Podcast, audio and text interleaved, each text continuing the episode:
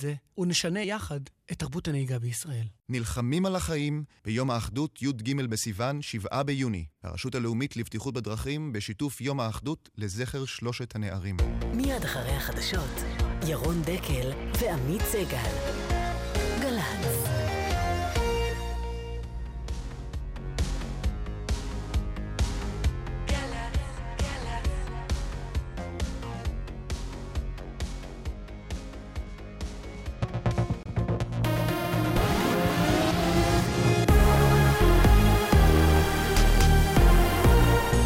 גלי צה"ל השעה תשע, בוקר טוב, כאן ערן אליקים עם מה שקורה עכשיו.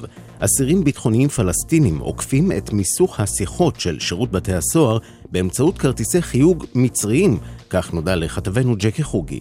מקורבים לאסירים גילו לגלי צה"ל שהדבר נעשה במיוחד בכלא קציעות ובכלא נפחא בדרום, שם יש קליטה לרשת המצרית. האסירים מקבלים לידיהם כרטיסי חיוג מצריים מוברחים ומשתמשים בהם בטלפונים הסלולריים שברשותם. כך הם מצליחים לעקוף יוזמות חסימה ומיסוך ששירות בתי הסוהר מטיל לעיתים על שימוש בטלפונים ניידים מן הרשת הישראלית.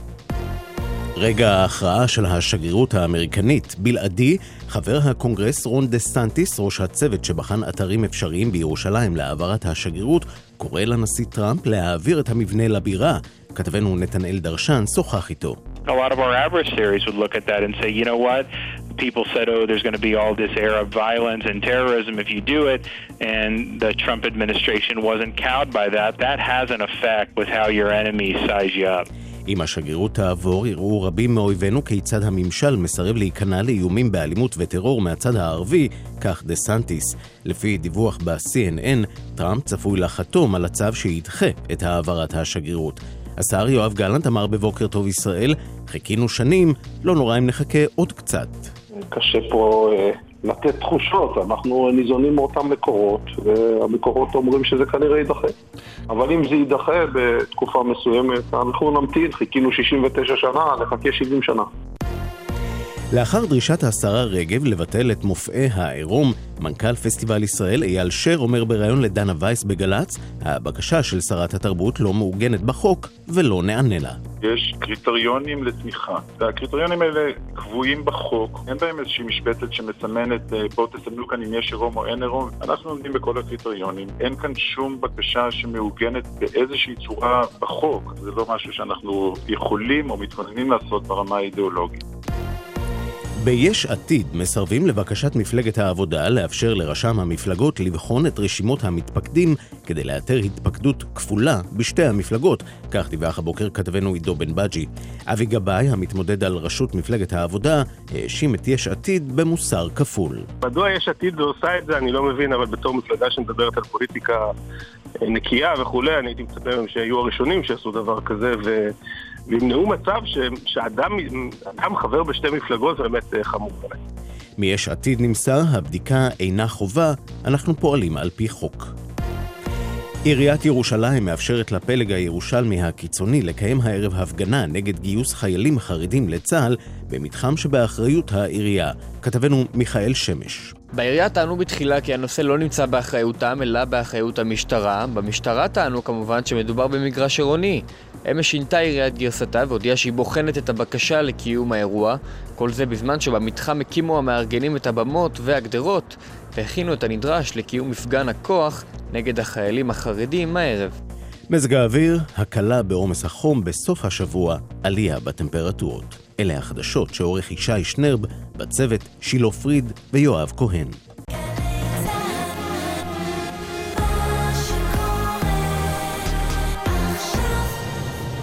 בחסות יישומון פנגו, המציע את שירות חנייה ללא הפסקה, הממשיך את החנייה האוטומטית כדי למנוע דוחות. פנגו. בחסות AIG, המעניקה חודש חינם למצטרפים לביטוח המקיף לרכב, ברכישת ביטוח מקיף וחובה, לפרטים 1-800-400-400, כפוף לתנאי החברה.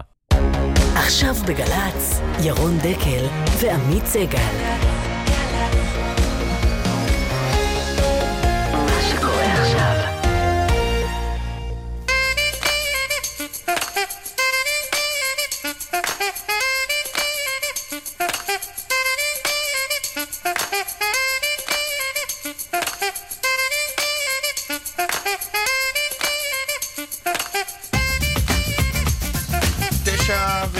וארבע דקות בגלי צה"ל, בוקר טוב ירון. בוקר טוב, עמית, מה שלומך? בוקר טוב, יום, אה, יום ראשון, נכון? בסך הכל. יום אה, שלאחר ראשון, החג. כן. וכל כך מבלבל, אבל אה, השגרה חוזרת.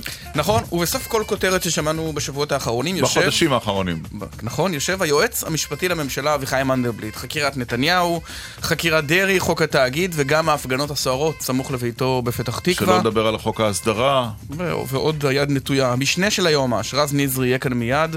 תפסיקו להפגין שם, הוא יגיד למפגינים וגם יתייחס, אנחנו מקווים, לשאר החקירות. אפרופו החקירות, השר אריה דרעי נחקר אה, שנה וארבעה חודשים אחרי שפורסמה הפרשה, וזה הזכיר לנו את האמירה הברורה, מאוד ברורה, של המפכ"ל, מפכ"ל המשטרה רוני אלשיך, שאמר בינואר השנה, אני חושב שאנחנו בישורת האחרונה של הטיפולים המשטרתיים.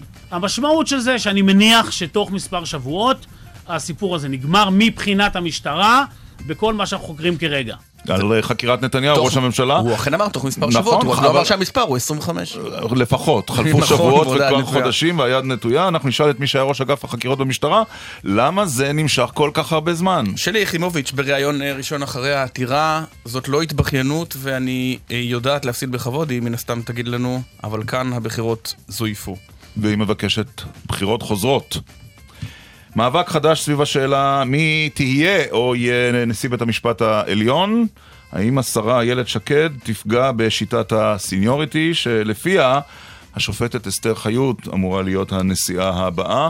השופט בדימוס אליהו מצה וגם חבר הכנסת בצלאל סמוטריץ' יהיו כאן לשיחה בעניין הזה. וברבע לעשר, שיחה בהפתעה, וברבע לאחת עשרה, הפינה החדשה שלנו, אדם מן היישוב. והיום, דבר מטבריה. האם להיות דבר היום זה אותו דבר כמו להיות דבר לפני 40 שנה? נשאל. כל אלה בשעתיים הקרובות, בצוות אילן ליאור, הילה פרץ, משי ג'רסי וניב בן אלי. דקל סגל מתחילים.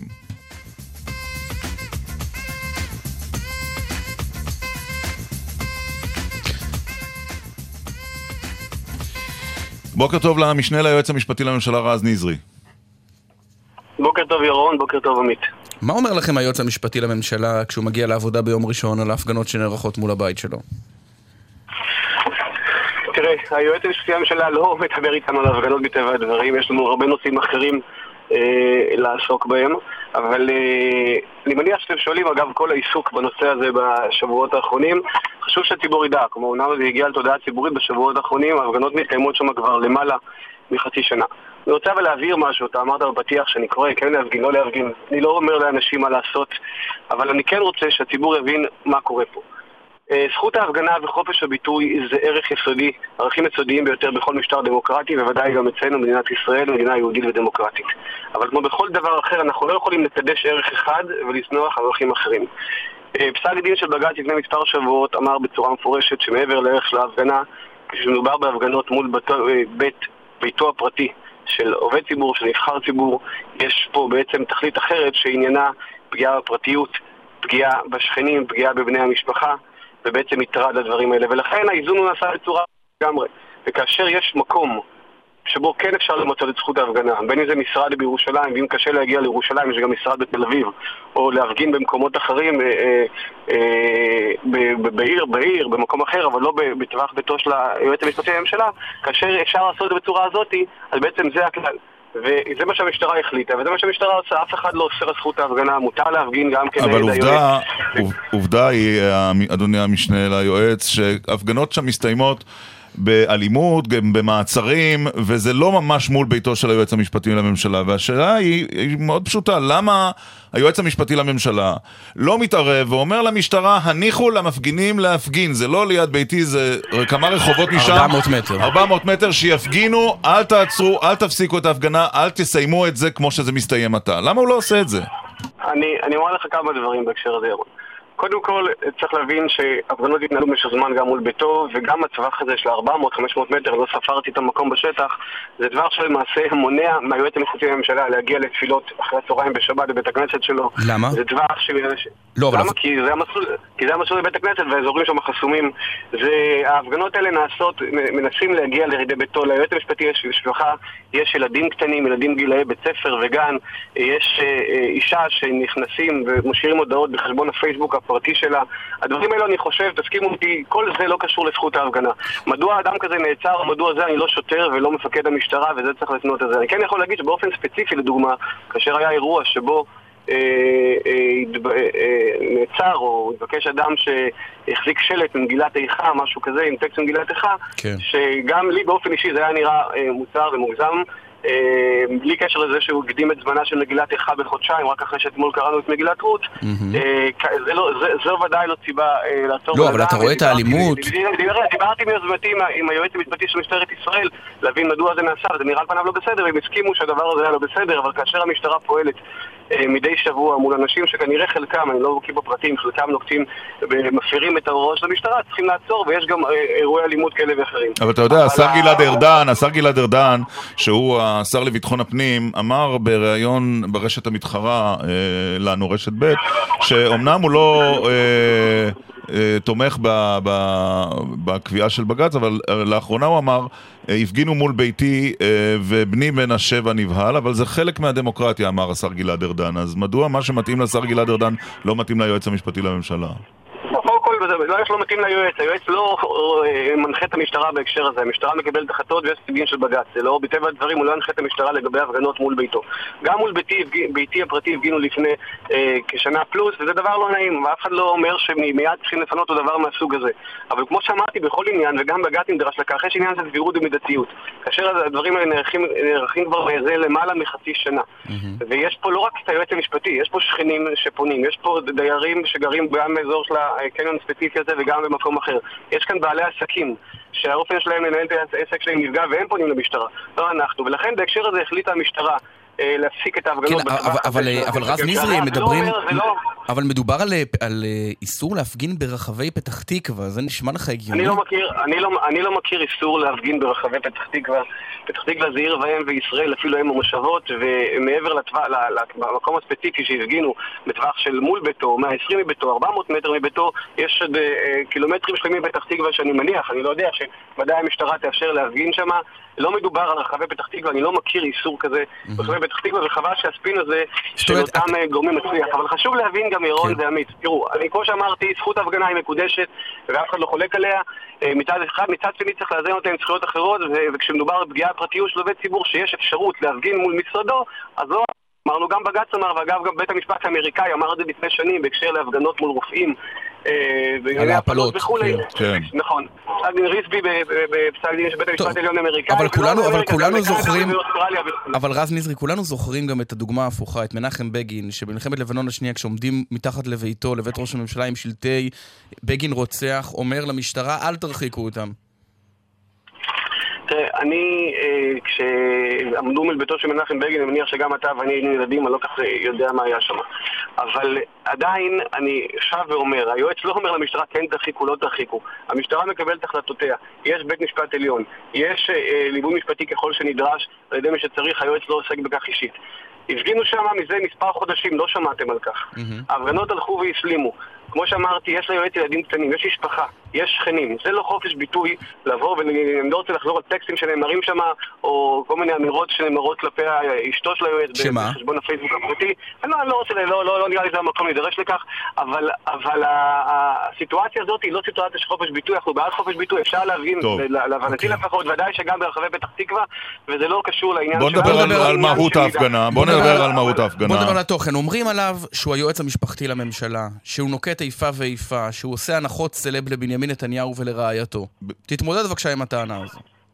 תראה, אני לא צריך להתמודד עם טענות מהסוג הזה, אני רק אומר שהדבר הזה הוא מופרך מיסודו. אה, בית המשפט העליון נדרש לכך לפני מינויו של היועץ שהייתה עתירה בהקשר הזה וקבע שאין שום מניעה שהיועץ יקבל החלטות בעניינו של אה, נתניהו. היועץ לא רק זכותו לקבל החלטות וחובתו. תאמין לי, הרבה יותר קל לקום בבוקר ולעסוק בדברים אחרים, וגם בדברים הפליליים יש לנו לא מעט תיקים אחרים שאולי גם תיגעו בהם בהמשך. אף אחד לא נהנה מלקבל החלטות כאלה, ודאי שבנושאים כאלה רגישים הדבר הזה מורכב ורגיש. אבל עדיין אם היועץ יימנע מלקבל החלטות בדבר הזה, הוא יחסך לעצמו אולי חיים קלים, אבל הוא ימעל בתפקידו. אז בוא נ... בג"ץ נדרש לטענות האלה, רגע, רגע, ברשותך ירון, בג"ץ נדרש לטענות האלה לפני שנה פלוס. גם לפני חודש, חודשיים, הייתה עתירה של אלדד יניב, שלמיטב הבנתי הוא גם מראשי המפגינים אה, אה, בהקשר הזה. עתירה של תת טענות דומות, יועץ משפחתי, ועושה הנחות וכיוצא בזה. אה, בג"ץ דחה את העתירה הזאת לחלוטין. בג"ץ אמר שהוא לא מוצא שום דופי במה שאנחנו המשיבים בעצם הסברנו לבג"ץ בהקשר הזה. אה, ולכן כל הניסיונות אה, לגרור את המערכת המשפטית לתוך השדה הפוליטי הזה הם ניסיונות נואלים. אבל הנה, בוא, בוא, בוא ניקח דוגמא. אני רוצה, ברשותך, רגע, אבל אני רוצה... אבל חשוב לי בנקודה הזאת להסביר משהו, ירון. אני, אני, אני אהיה איתכם כמה שתרצו. מעולה. חשוב לי בכל זאת להסביר משהו בנקודה הספציפית הזו, של ההפגנות. אה, אני, שוב, אני מדי פעם, אה, אנחנו חיים בתוך עמנו, גם אנחנו איכשהו יוצא לנו לשמוע חדשות ואפילו לשמוע אתכם בדרכים בדרך כלל. אבל עדיין, וברור לי לחלוטין שיש לא מעט אנשים שהיו רוצים שמחר בבוקר ראש הממשלה יתפטר מתפקידו כי הוא, כי הוא, כי הוא מזיק למדינה לשיטתם. אולי יש גם לא מעט אנשים אחרים שהיו רוצים שראש הממשלה ימשיך לכהן בתפקידו עד 120. יש כאלה ויש כאלה, הכל לגיטימי, אפשר לאהוב את נתניהו, אפשר לשנוא את נתניהו, הכל לגיטימי. הוויכוח הזה הוא ויכוח שצריך להיות בשדה הפוליטי. הניסיון לגרור את המערכת המשפטית למקומות הללו הוא ניסיון שלא יצלח. המערכת המשפטית לא אמורה לקבל, אני מסיח שגם אלה שאוהבי נתניהו וגם שונאי נתניהו צריכים להבין שהחלטות בהקשר הספציפי, בהקשר הפלילי צריכים להתקבל על סמך בדיקה מקצועית, על סמך ראיות. אני תמיד אומר, לא על סמך דיני כיכרות, אלא דיני ראיות. לא טיבן של ההפגנות בכיכרות זה מה שאמור להכריע, אלא טיבן של הראיות בתיק. ולכן בהקשר הזה, אם אתם חושבים שההפגנה שתגיד ככה או אחרת, זה מה ששנה, הרי בסופו של דבר כשהיועץ מגיע לחדרו ביום ראשון בבוקר, כמו שאתם אמרתם, וכשאנחנו עושים ישיבות אה, אה, אחת לתקופה, לשבוע, שבועיים, היועץ מקיים ישיבות בעצמו עם ראשי המערכת שלנו, עם פרקליט המדינה, איתם עם בכירי המערכת, עם ראש אח"ם, עם נציגי המשטרה הבכירים. מה שדנים זה טיב הראיות בתיק, ואתם באמת חושבים שאם אלדד יניב או מני נפתלי יפגינו ככה או יפגינו אחרת, זה מה שאמור להשפיע? ככה אמורה להתנהל מדינה דמוקרטיה, אפרופו דמוקרטיה, לפי הפגנות תגישו כתב אישום, תמנו כתב אישום, גם בג"ץ... אז בוא ניקח, רגע, בוא, בוא ניקח דוגמה שעליה הצביע אה, גידי וייץ בעיתון הארץ לפני החג, על החקירה במקביל ששר הפנים אריה דרעי ורעייתו יפה דרעי, מה שלא היה במקרה של ראש הממשלה והגברת נתניהו, והצביע שכאן יש הנחה לראש הממשלה מטעמו של היועץ המשפטי לממשלה. למה זה קרה? למה האפליה הזו? תראה, אני אה, לא יכול להיכנס לפרטי החקירות בכל עניין ועניין כדי להסביר מדוע התקבלה החלטה כך או אחרת, אני אגיד לך רק שניים שלושה דברים בהקשר הזה. ראשית, בשני המקרים האלו בעצם אה, זו הייתה עמדת המשטרה, זו הייתה עמדת ראש אח"ם, ולאחר דיון פנימי שנעשה אצלנו בהקשר הזה, היועץ קיבל את עמדת ראש אח"ם, שבעניין של אה, אה, דרעי יחכו ביחד, בעניין של נתניהו... אבל למה? זה דבר ראשון. דבר אבל שני, למה? דבר שני צריך לזכור, שנייה, דבר שני צריך לזכור שבתיק דרעי, גם אשתו, גם רעייתו של השר דרעי הייתה חשודה. בתיק הספציפי שמדובר אצלנו, בתיק נתניהו, הגברת נתניהו, כן, בתיק אבל, הזה. אבל בפרשת אולמרט. אבל בפרשת אולמרט, עליזה אולמרט לא הייתה חשודה ועדיין הם נחקרו במקביל. הוא ו- והיא. של, אה, טיבן של הראיות באותה נקודת זמן הוא שונה. אני רוצה להסביר לכם שגם בהקשר של אה, אה, דרעי, ודומני שגם בהקשר של אולמרט, היה אה, רצון בעצם באופן טבעי להפתיע את, ה, את האנשים בהקשר הזה לגבי טיב החשדות שלא ידעו במדויק מהו, לעומת זאת בסיפור נתניהו, בסיפור של מילצ'ן, כאשר שראש הממשלה נחקר, הסיפור כולו כבר היה בחוץ, וגם בהקשר הזה שחשש לשיבוש אה, הוא, לא היה באותה עת רלוונטי. התיקים, טיב החשדות בשני הקשרים הוא שונה לחלוטין, אבל אני לא רוצה להתחיל יותר מדי להסביר, לומר לך, כי אני רוצה לחזור אחורה. אבל יש מה גם נראות, אתה? יודע, הנראות בסוף לא כן, פחות נראות- חשובה. נראות, בגלל זה אנחנו מסבירים, ירון. בגלל זה אנחנו לא עושים את זה כל יום, אבל עושים את זה מעת לעת, מסבירים את עצמנו, והיועץ אמר שכשניתן יהיה לעשות, נפרט בדיוק גם את טיב החשדות, מה, מה היה, מה לא היה, אם יוגש כתב אישום, יוגש כתב אישום ולא יוגש כתב אישום, אז יוסבר מה כן היה בתיק. אבל אתם באמת חושבים, אתם, ובתורכם אני שואל את הציבור, שהיועץ המשפטי לממשלה עכשיו יעשה הנחה כזאת או אחרת, כי מדובר בפלוני ובאלמוני, הרי בסופו של דבר ההחלטות האלה נבחנות לעין הציבור. בסופו של יום, אם היועץ החליט לסגור את התיק, תהיה החלטה מנומקת, יהיה בג"ץ, והדבר הזה ייבחן. בסופו של דבר, היועץ לא, לא אה, גם בג"ץ נדרש לכך לאחרונה, זה לא עובד ככה שיושבים לבד בחדר וסוגרים ככה, יש משטרה, יש פרקליטות מלווה, יש פרקליט מדינה, כל המערכת אה, אה, עובדת בהקשר הזה. ההחלטות, אני רוצה לומר לציבור, כמי ששותף לדברים האלו, ההחלטות מתקבלות בצורה עניינית, אנחנו לא חסינים מטעויות אגב. זאת אומרת, אנחנו לא חסינים מטעויות, אבל אני כן מבקש שתחשבו, תאמינו לפחות שאנחנו חסינים מהטיות. אוקיי, אז למה- למה המפכ"ל- אחר. למה מפכ"ל המשטרה בחודש ינואר אמר את הדברים האלה? אני חושב שאנחנו בישורת האחרונה של הטיפולים המשטרתיים. המשמעות של זה שאני מניח שתוך מספר שבועות הסיפור הזה נגמר מבחינת המשטרה בכל מה שאנחנו חוקרים כרגע. וזה ממש לא נגמר, והשאלה היא, עד מתי לפי דעתך הפרשה הזאת תימשך? קודם כל, פעם אחרונה שבדקתי אני המשנה ליועץ ולא סגן המפכ"ל. אה, אבל אה, זו אמירה ראשונה. אמירה שנייה, צריך להבין שבנושא הזה, יכול להיות שבנקודת זמן מסוימת חושבים שהגענו לכדי מיצוי, אבל פתאום מגיע מידע, הרי החקירות לא מתנהלות פעם בשבועיים שלושה בפיקים שמגיעים לתקשורת. החקירות מתנהלות כל הזמן, ויש עדים שנגבים מהם עדויות. יש ניתוח, יושבים ביחד חוקרי המשטרה, ביחד עם פרקליטים המלווים, ביחד עם פרקליט המדינה, ביחד איתנו, ואז בוחנים ומגיעים מסקנה, רגע, אולי צריך לעשות פעולה נוספת. תן לי, לה... אז תן לי להבין, עצם לא, העובדה שהחקירה. עצם העובדה שהחקירה נמשכת עוד, זה כי עמדתם לסיים אותה בינואר-פברואר, אבל אז הגיע מידע חדש? האומנם? לא, אני אמרתי לך באופן עקרוני מה יכול לקרות, מה יכול לא, אז מה קרה. פה? אז מה קרה פה? זאת השאלה. אז, אז אני, מס- אני מסביר שוב, קודם כל לא אנחנו אמרנו מספר שבועות בינואר, אמרתי שאני המשנה ליועץ ולא המשנה למפכ"ל.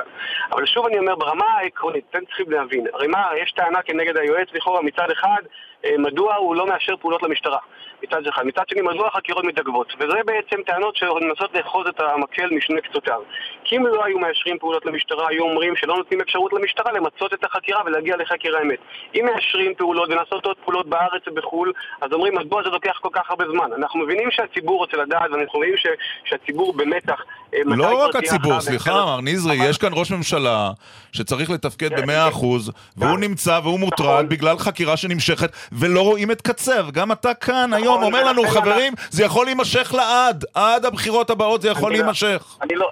לא שמעתי את עצמי אומר את זה, אני בטוח שאם תעשו אחורה ברעיון לא תשמע את עצמי אומר שזה... לא לעד, אבל, עד. אה, אבל אין לנו את סיום, אומר- נחיה ונראה, סליחה, אני מתקן את עצמי. אין בעיה. מה שאני כן אומר, זה שאנחנו ערים לחלוטין לצורך להגיע בנושאים כאלה להחלטות מהירות ככל הניתן. מדובר בעניינו של ראש ממשלה, מדובר בדבר שבהחלט יכול להשפיע על הציבור, והדבר הזה צריך לקבל, לקבל החלטה בהקדם. אנחנו, המצב הוא לא שאנחנו יושבים ודוחים את הדבר הזה סתם. אני, אני לא שיש משוכנע, הגיע היועץ המשפטי. לממשלה, כשהוא נכנס לתפקידו ואמר, אנחנו לא נסחוב את זה הרבה. ואז, קח דוגמה לתיק קטן מאוד, תיק המעונות של שרה נתניהו. כבר שנה שוכבות ההמלצות, שנה, מה זה זה? זה לא פרשת ווטרגייט, זה לא פרשת קסטנר, מה זה? שנה? עמית, עמית, עמית, האמירה היא ששנה שחורות ההמלצות, בכל הכבוד, היא לא מדויקת. או נלעשות אה, ההמלצות, או ההמלצות- נדונות. המלצות המשטרה הגיעו לפרקליטות אולי לפני שנה. מאז הייתה עבודה רצינית בפרקליטות מחוז ירושלים. לפרקליט המדינה ההמלצות האלה הגיעו רק לפני אה, שבועות אה, ספורים למיטב אה, ידיעתי. ליועץ המשפטי לממשלה עצמו אני יכול לומר לך שזה אני יודע. אה, עדיין לא הגיעה עמדת אה, פרקליטות בהקשר הזה. אבל אני חוזר רגע לתיקי נתניהו שאמרתם שנה וזה. אנחנו ערים לצורך לקבל החלטות בהקדם. אנחנו מבינים את הצורך החיוני שהדבר הזה לא יימשך. אני מזכיר לך גם שהיועץ תוך מספר חודשים לכהונתו קיבל שתי החלטות על פתיחה בחקירה בשני עניינים שונים כנגד ראש הממשלה. זה לא נמשך אה, שנים. אבל אתם צריכים להבין, מה, מה, מה, מה, אתם רוצים? שבסופו של דבר לא יעשו פעולות כאלה ואחרות ולא יאשרו ואז יגידו למה לא אישרנו ולא הגענו לחקר האמת? לא, שיהיה סוף לזה. פעולה מסוימת שבחוץ- כן, שיהיה אבל לזה ירון. גם אנחנו רוצים שיהיה סוף, ותאמין לי, אנחנו לא מקבלים אה, אה, שכר לפי כמות התיקים או כמות הזמן. אתה לא, אתה לא עורך דין פרטי, אתה אומר, זה לא לפי שעת עבודה. עורך דין פרטי, נכון, לא לפי שעת עבודה, אבל אנחנו, אנחנו משרתי ציבור, ואנחנו ערים לחשיבות תפקידנו ולאחריות שלנו כלפי הציבור לקבל החלטות בהקדם. אבל אתם צריכים להבין שבתיקים מהסוג הזה, כשיש עדים שנמצאים בחוץ לארץ, כשיש פעולות שזה לא שאני בא מחר בבוקר, קורא לבן אדם אליי ללהב 433, בוא תחקר והצלמים יחכו לך בחוץ. יש פעולות אחרות שצריכות לעשות בחוץ לארץ במדינות אחרות. אם, ואתה צריך הסכמה של מדינות אחרות לפעמים, ואתה צריך לחכות שחלק זה, חלק זה חשודים, חלק זה עדים. כל פעולה כזאת לפעמים לוקחת זמן. אם אתם רוצים לומר לי, תוותרו על זה, ואז המשמעות היא אל תגיעו לחקר האמת, אני מניח שלא זה מה שהציבור מבקש. אנחנו כן רוצים להגיע לחקר האמת, אם האמת תהיה, אם מה מי שישתכנע בסוף זה כן להגיש כתב אישום, יוגש כתב אישום. אם בסופו של דבר יוחלט שאין מקום, לא יוגש, אבל ההחלטות האלה צריכות להתקבל עד כמה התיק הזה מוצק בשלב. הזה? אתה לא מצפה באמת שאני אתייחס לך לא? לשאלה הזאת? למה? למה? לא בסדר, הציפייה מותר, אין בעיה, אתם יכולים להשתעשע, אולי נתנו אחד לשני בהקשר הזה, אבל בשלב כזה שהחקירה עדיין אה, לא הסתיימה. אין כיוון עדיין, לא. אין כיוון. לא, לא, אני לא אמרתי שיש כיוון או אין כיוון, אני מבין את הרצון הטבעי והנעים של הנחמד שלכם לחלץ כותרת בהקשר הזה, אבל אתם לא מצפים שאני אתייחס בכל מילה שהיא לגבי טיבן של הראיות. אוקיי. אני כן חוזר ואומר שמה כן. שיקבע, וזה אני רוצה לומר, מה שיקבע יוגש כתב אישום או לא יוגש כתב אישום, זה טיבן של הראיות ולא ההפגנות בכיכרות. ולכן גם בהקשר הזה, הניסיון לומר ככה או אחרת, זה רז נזרי, אבל- אבל יש לנו כיוון. אבל- אל תגררו, אל תגררו את המערכת המשפטית לפוליטיקה. אבל הפר- היא עצמא- היא עצמאית והיא תישאר עצמאית. הפרקליטה האחראית על החקירה השתתפה בפאנל ואמרה שכשאדם מקבל מתנות מחברים בסכומים כאלה, אני לא זוכר את הניסוח המדויק, אבל היא אמרה זה, זה דבר, בעייתי. זה דבר בעייתי מאוד, ועל פניו יש את הח... היא דווקא הייתה די מפורשת. האם אתה... לא, אני... אה, גם אני, גם אני לא זוכר את הניסוח המדויק, אבל למיטב זיכרוני אמרה דברים עקרוניים כלליים. היא נשאלה בשאלה עקרונית כללית. אז אני אשאל אותך בשאלה עקרונית כללית. רז נזרי. כשאדם מקבל מתנות אה, בסכום מצטבר של אה, כמה מאות אלפי שקלים לאורך שנים מחברים, והוא במקרה גם ראש ממשלת ישראל, האם על פניו אין כאן עבירה פלילית? עמית וירון, אני לי לשמוע אתכם מדי פעם, ואני יודע שמדובר בשני מראיינים מחודדים ועקשנים. אבל אני שוב אומר לכם שגם אם תשאלו את השאלה הזאת מהכיוון הזה, או מימין או משמאל או מלמעלה או למטה, אני לא אתייחס קונקרטית לשאלה שמהתשובה שלי אפשר להבין אמירה כזאת או אחרת לגבי טבען של הראיות ברגע זה בתיק. אני כן אומר שכאשר אה, אה, יצטבר החומר וכאשר יגיע השלב שבו היועץ יצטרך לקבל את החלטתו, אז כל החלטה שלו תהיה תנומק ותפורט אוקיי. וזאת אחריותנו כלפי הציבור. אמרת שאתה לא. אמרת שאתה לא סגן המפכ"ל ואנחנו מסכימים להערה הזו שלך, אבל בכל זאת יש לך איזה הערכת זמן או שזה ממש, אנחנו לא בכיוון? אה, אני. מקווה מאוד, אני, שוב, אני מקווה מאוד שחקירת המשטרה תמוצה ב- ב- בתקופה הנראית לעין, בתקופה הקרובה. השלב שאחרי זה יש שלב נוסף של בדיקת הפרקליטות המלווה, חוות דעת פרקליטות, פרקליט המדינה, יועץ, הדברים האלו לא שהפרקליטות המלווה ואנחנו לא מכירים את הדברים. להתקשר אליך בינואר ממשלה. 2018, נראה 19. אתם, סוגרים כבר יומנים עד ינואר 2018, אני לא יודע מה קורה איתי ביום ראשון הקרוב, אתם כבר סוגרים את זה, אין בעיה, אתם. בוא אפשר נדבר. על החקירה של אה, שר הפנים אה, אה, הרב דרעי. זה יותר פשוט וזה ייקח פחות זמן, או שאחרי שנה וארבעה חודשים הוא גם צפוי לסוג של תהליך ארוך וממושך? אני מקווה שגם בעניינו של השר דרעי ההחלטות יתקבלו בהקדם. אני שוב מסביר ואומר, אנחנו נמצאים היום, אמרתם בהתחלה, זה גם אותי מבלבל, יום חמישי היום, לא יום כן, ראשון. נכון. החקירה הייתה ביום שני, כלומר רק שלושה אה, ימים אחורה, שבאמצע גם היה חג, לא היו ימי עבודה. אה, מטבע הדברים אה, צריכים ללבן את ה... ולחשוב מה בעצם עלה בחקירות האלו. אני מניח שדבר יובן בפרקליטות, יימסר דיווח ליועץ, יהיה דיון אצלנו, ונראה אה, אה, מכאן איך הולכים קדימה. אני, אבל אני מבין את הקושי, ואתם באים ואומרים, רגע, למה אין החלטה מחר בבוקר? לא, זה לא... לא... אוקיי. עמית, תאמינו לי שגם אנחנו רוצים לא לעכב תיקים כאלו. אבל א', אתם מדברים על זה הרבה, לכן זה נראה שיתעכב הרבה. חקירות ראש הממשלה, אה, אה, אה, אה, לפני מספר חודשים היועץ המשפטי נתן את האישור שלו. חקירות כאלה לוקחות זמן במספר חקירות. גם בעניינו של השר דרעי נעשו הרבה פעולות לפני החקירה שלו בארץ ובחוץ לארץ. פעולות בחוץ לארץ, שוב אני מדגיש, צריך להבין שלוקחות זמן כי הן לא תלויות רק בנו. הן תלויות במדינות אחרות, בהסכמה של מדינות אחרות, חלק מהמקרים. אנחנו לא יושבים על ה... קופאים על השמרים ולא עושים שום דבר. אריה דרעי- אנחנו מנסים לקבל החלטות בהקדם, אבל צריך קודם כל, אל, ת- אל תנסו להאיץ באופן כזה שאחרי זה יגידו, רגע, למה לא עשו את הפעולה הזאת, ולכן סגרו את התיק. זה מתכון- מצוין להמשיך את זה זה עוד מזכיר לי את אתה יודע. הבדיחה, אה, לא, גבר זוכר מה לעשות, אשתו לא צריכה להזכיר לו כל חצי שנה את זה. אה, אה, אז זה- זה שנה וחודשיים זה לא להאיץ, אבל אני אשאל אותך יותר מזה. אריה דרעי, הרי אנחנו מכירים את ההיסטוריה.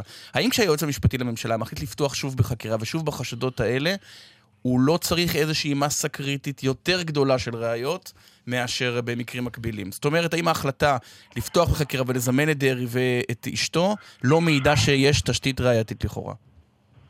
ההחלטה על פתיחה בחקירה מעידה על כך שיש תשתית שמקימה חשד סביר לעבירה. זה המבחן, וזה אכן הייתה תשתית שהונחה בפני היועץ המשפטי שמקימה חשד סביר כנגד דרעי ורעייתו. על סמך זה נפתחה חקירה.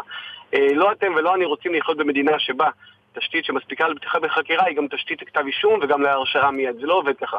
אנחנו בודקים את הדברים, נותנים הזדמנות, יש חזקת חפות לאנשים, נותנים הזדמנות אה, לאנשים לתת הסברים לחומר ראיות שעולה. אחרי שמסבירים הסבר מסוים, לפעמים צריך ללכת למקום, לצד שלישי ש, שפתאום הזכירו אותו, דרך צד רביעי. אחרי זה צריך להבין גם, זה לא רק עניין עובדתי נטו, בלא מעט סיטואציות בהקשר הזה של, יודע, זה לא עכשיו לצורך העניין, לפעמים אתה יודע, תיק רצח, אתה ראית כן רצח, לא רצח, ראית תמונה. בסיטואציות כאלה לפעמים, אני לא אוקיי. מדבר קונקרטית, יש, יש עניין של פרשנות משפטית לסיטואציות אוקיי. עובדתיות, גם אחרי שאתה מברר את העובדות, צריך לנתח את המשמעות, המשפטית. אנחנו נעשה כמיטב יכולתנו, גם בעניינו של דרעי, גם בעניינו של ראש הממשלה וגם בתיקים האחרים. מתנהלים אצל היועץ המשפטי מדי, מדי זמן לא רב. ברור. אחת לשבוע שבועיים יש דיונים מתוך מטרה לקבל החלטות אני- בהקדם, אבל עניינים כאלה לוקחים זמן. אני רוצה לשאול איך הרגשת כששרת המשפטים אמרה שהכוח עבר לפקידות שלא נבחרה ופועלת נגד הממשלה כמו אופוזיציה. אה, לא שמעתי את הטקסט המדויק, אני חושב שפקידות ומשרתי ציבור כמונו, יש להם אה, בהקשר הזה כובע כפול, מחובתנו לסייע לממשלה לממש את מדיניותה, אנחנו לא נבחרי ציבור, אנחנו יועצים משפטיים. מצד אחד, מצד שני אנחנו שומרי סף ואסור לוותר על הכוח הזה, אסור גם לסרס את הכוח הזה. אם אתה רוצה לשאול אותי בשאלה קונקרטית כזאת או אחרת, אה, לא, אגב, אמרתי קודם, אני, שלא אמרתי ברעיון הזה, אני אומר את זה לא אחת, אנחנו עוסקים במשפטים ואנחנו לא עוסקים במתמטיקה שימושית או בפיזיקה גרעינית. המטריה הזאת, בטח של איזונים ובטח של חוקתיות, היא מטריה שלא פעם יש בה גם דעות שונות. אגב, גם אצלנו בתוך הבית לפעמים. גם בתוך הבית, גם בתוך משרד המשפטים יכולות להיות דעות כאלה ואחרות, יכולות גישות כאלה ואחרות לגבי, נקרא לזה מידת האקטיביזם הייעוצי כמו אקטיביזם שיפוטי. בסופו של דבר יהיה יועץ משפטי לממשלה שמכריע, אבל הצד המשותף של כולנו, שאנחנו עובדי ציבור, עושים את תפקידנו, לא נירתע מאמירות כאלה ואחרות. אנחנו זוכרים וצריכים לזכור כל הזמן שתפקידנו הוא גם לסייע לממשלה, כל ממשלה שנבחרת, לממש את מדיניותה. לא אנחנו, לא אנחנו קובעים את המדיניות שלה מצד אחד, מצד שני, תפקידנו לעיתים להציב קו, קו אדום ולומר הדבר הזה הוא בלתי אפשרי, אפשר אולי לעשות את זה בדרך אחרת. זה כובע כפול שיש לכל מי שבעצם היועץ המשפטי לממשלה וגם מי שתחתיו, המשנים ליועץ, המשפטנים שפועלים מטעמו. Okay. אוקיי. והאיזון המדויק בכל מקרה הוא ודאי שהוא יכול להיות נתון לוויכוח, בסופו של דבר, כאשר יש ויכוחים מהסוג הזה, זה מגיע לדרגים בכירים יותר, למשנה או ליועץ המשפטי לממשלה עצמו. נתאזר בסבלנות, זה הכותרת. כן, כך זה נראה. בהקשר... באופן כללי. טובה על החיים. כן. סבלנות זה הצד החזק שלכם למיטב שיפוטי. נכון, ממש, בהחלט. אבל אנחנו... לא, לא, אבל אני, אבל אנחנו, שוב, אני לא, ש, שלא יהיה הרושם שאנחנו אומרים, חכו והכל בסדר, ניפגש, אמרת בינואר 18, ינואר 19, אנחנו ערים לצורך לקבל כן. החלטות בהקדם, ואנחנו נשתדל ומשתדלים כל הזמן לעשות את זה בהקדם, אבל צריכים להבין שמיצוי החקירות, בסוג כזה של חקירות, לעיתים לוקח זמן, ולא אוקיי. אתם ולא אני רוצים שנקבל החלטות על סמך אה, מצב ראייתי חסר. תודה רבה לך, המשנה ליועץ המשפטי לממשלה רז נזרי. תודה לכם, יום טוב. יום טוב. שלום לניצב בדימוס יוסי זדבון, לשעבר ראש אגף החקירות. שלום גם לכם ובוקר טוב. אה, שמעת מה שהוא אמר על הימשכות המשטרה, החקירות של המשטרה. עד כמה זה בידי המשטרה ועד כמה היועץ המשפטי לממשלה הוא שגורם להימשכות החקירה? אני מעריך שהיועץ המשפטי לא גורם להימשכות החקירה, אבל הייתה פה בדיקה מוקדמת של היועץ המשפטי, או בדיקה מוקדמת של המשטרה שזכתה לבד... לבדיקה של היועץ המשפטי ולהחלטה לפתוח בחקירה פלילית, שזה אומר, אה, כפי שאמר רז נזרי לפניי, זה אומר שיש תשתית לחקירה פלילית, והשאלה אם התשתית הזאת תניב כתב אישום או לא, נצטרך כפי שנאמר להמתין. החקירה הזאת מלווה גם על ידי הפרקליטות, כך שבחלק מהמקרים היא קובעת גם את סדר הפעולות והאישורים שנדרשים אם מדובר בחיקור דין או אם מדובר בדברים אחרים. אבל איך זה יכול להיות שזה תמיד נמשך כל כך הרבה זמן? זו בעצם מהות השאלה. אה, החקירות האלה לא נמשכות הרבה זמן. בחלק מהמקרים הנחקרים עצמם הם אלה שתורמים להימשכות החקירה, וצריך לזכור שאם אתה רואה את אה, היקף העבירות שמיוחסות לשר דרעי ולרעייתו, אתה רואה שיש פה היקף גדול, לרבות תרומות כאלה ואחרות שהגיעו ממדינות בחוץ לארץ, אה, עבירות מס כאלה ואחרות שמלוות על ידי חוקרי רשויות המס, עבירות לפי חוק איסור הלבנת הון שמחייב את הרשות לאיסור הלבנת הון להיכנס לנושא הזה, שמא אולי כסף אסור, שחור, כן. אה, גרם לקניית נכסים. וזה דבר שלוקח הרבה, הרבה זמן. תגיד, אתה ראש אגף החקירות אה, היום, אם אתה ראש אגף החקירות היום, אתה חוקר את אה, בנימין ושרה נתניהו בו זמנית בחדרים נפרדים, או כמו שהסביר רז נזרי, אצלם זה מקרה שונה? אצלם זה באמת מקרה שונה, אף אחד לא חושד בראש הממשלה שהוא ניהל את פרשת מעונות ראש הממשלה. לחקירה במקביל. לא, החקירה, ש... החקירה במקביל הייתה לא, לא, לא פרשת המעונות, אני מדבר על פרשת אה, המתנות, תיק אלף. אה, תיק אלף, לכאורה, אה, גם זה, כל מקרה לגופו. לכאורה היו צריכים לחקר במקביל, אבל שוב, גם במקרה הספציפי הזה, הרב דרעי ורעייתו נחקרו במקביל, ולכאורה אחרי שנה וחודשיים שהם ידעו מהחקירה הזאת, ולאחר שקיבלו ייעוץ משפטי והתכוננו, אני מניח שגרסאות שלהם היו מתואמות. אם כי, אני כבר רוצה להזהיר את כולנו, קשה מאוד לתאם כאשר 14 איש או 12 איש נפגשים ביחד ביום החקירה וכל אחד מוסר את גרסתו, ואחרי זה עושים הצלבות ושאלות. קשה מאוד להתכונן לחקירה במקביל שיש כל כך הרבה נחקרים. אבל מה שאמרת ככה היה, היה קצת מובלע, ניצב בדימוס סדבון, שראש הממשלה ורעייתו, אתה חושב היו צריכים להיחקר במקביל. אה, זאת אפשרות, אבל אם שקלו שאין צורך, אז כנראה לא היה צורך. אנחנו מאוד מודים לך, ניצב בדימוס יוסי סדבון, לשעבר ראש אגף החקירות במשטרה. תודה רבה. תודה לכם. חסויות, תשדירים, ואחר כך אה, חברת הכנסת שלי יחימוביץ' שמבקשת לבטל את הבחירות בהסתדרות. אתם מאזינים לגל"צ. דקה ישראלית, יובל למלחמת ששת הימים. והפעם עמק דותן. עמק דותן, בצפון מערב השומרון, מוזכר בספר בראשית כמקום שיוסף נמכר בו לעבדות. אלפי שנים מאוחר יותר, התרחש בו קרב מרכזי בחזית הירדנית. מכרו האחים את יוסף לעבדות, שמענו במישור תמרות אש ועשן, ובתוך הקמה התפרס לו הגדוד בעמק דותן. בצהרי היום הראשון למלחמה החליט המטה הכללי לתקוף את תותחי המערך הירדני באזור העיר ג'נין, שסיכנו את בסיס חיל האוויר ברמת דוד. מדרום פעלה חטיבת השריון 45 ומצפון חטיבה 37. חייליהן כבשו את מוצבי האויב והתייצבו בעמק דותן. אולם למחרת הגיע לעמק כוח ירדני ששינה את פני המערכה. הייתה זו חטיבת שריון רבת לוחמים מצוידת בטנקים חדישים. מיד היה ברור כי צה"ל סובל מנחיתות טכנולוגית. אולם, בזכות ההיערכות היעילה של פיקוד הצפון, בראשות האלוף דוד אלעזר, שהסיט את הכוחות ללחימה בגזרת המרכז, הובס צבא ירדן. שיתוף פעולה בין כוחות הרגלים, השריון, הארטילריה והאוויר של צה"ל, הביא להשתלטות המיוחלת על העמק. זו הייתה דקה ישראלית על מלחמת ששת הימים ועמק דותן.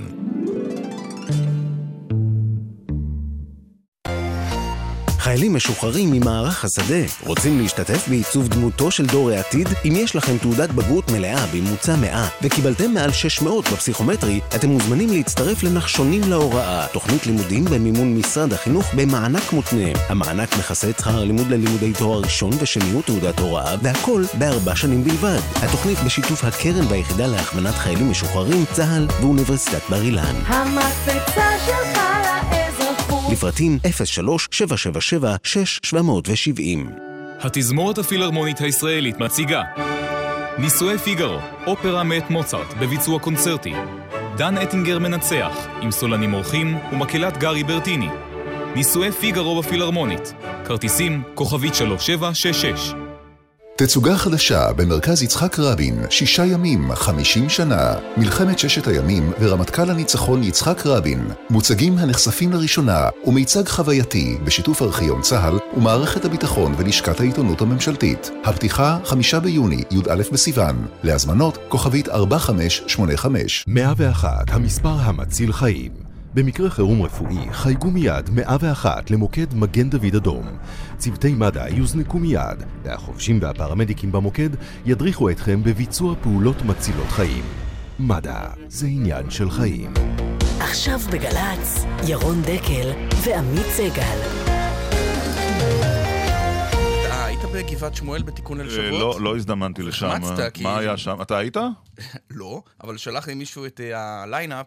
וב-11 בערב החג. ערב החג, ליל החג, נתן את... 11 בלילה. העביר שיעור רב ניצב רוני אלשך, כן. אחריות בלימוד תורה.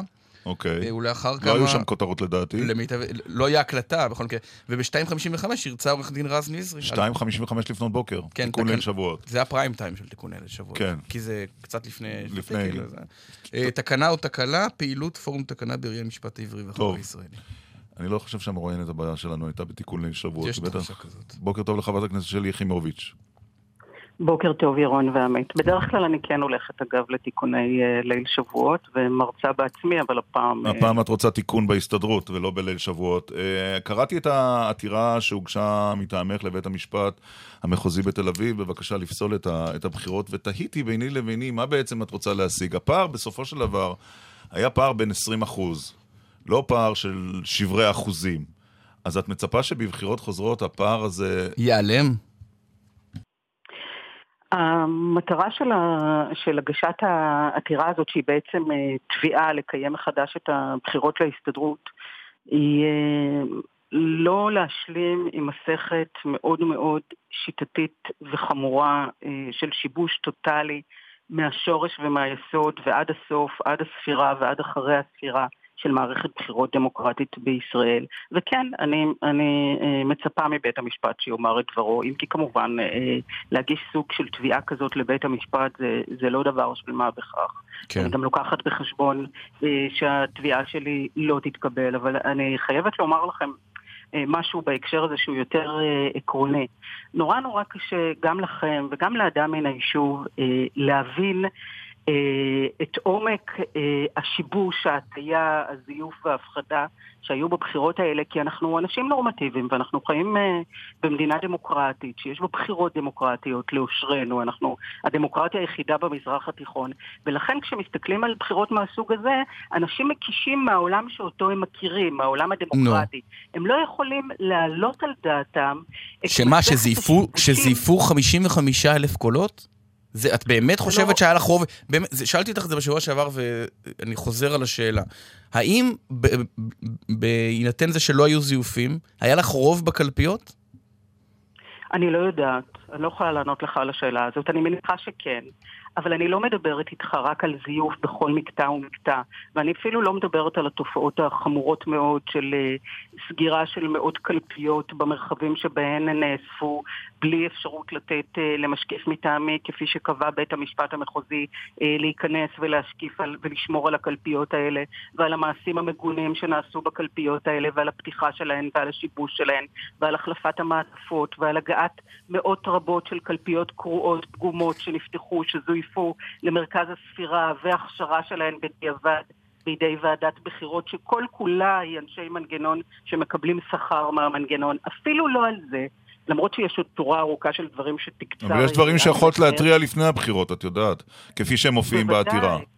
בוודאי, גם התרענו ופנינו לבית משפט מחוזי כדי לקבל סעד ולקבל משקיפים מטעמנו, דבר שהוא מובן מאליו בכל בחירות דמוקרטיות, אבל כאן היינו צריכים את התערבות אה, בית המשפט, ובסופו של דבר היה ביזיון מאוד מאוד עמוק של החלטת בית משפט, והדברים שסוכמו בבית המשפט לא התרחשו, אבל חשוב לי לומר דבר אחד, עוד לפני שאמרתי את כל הדברים האלה, לפני כל זה, no.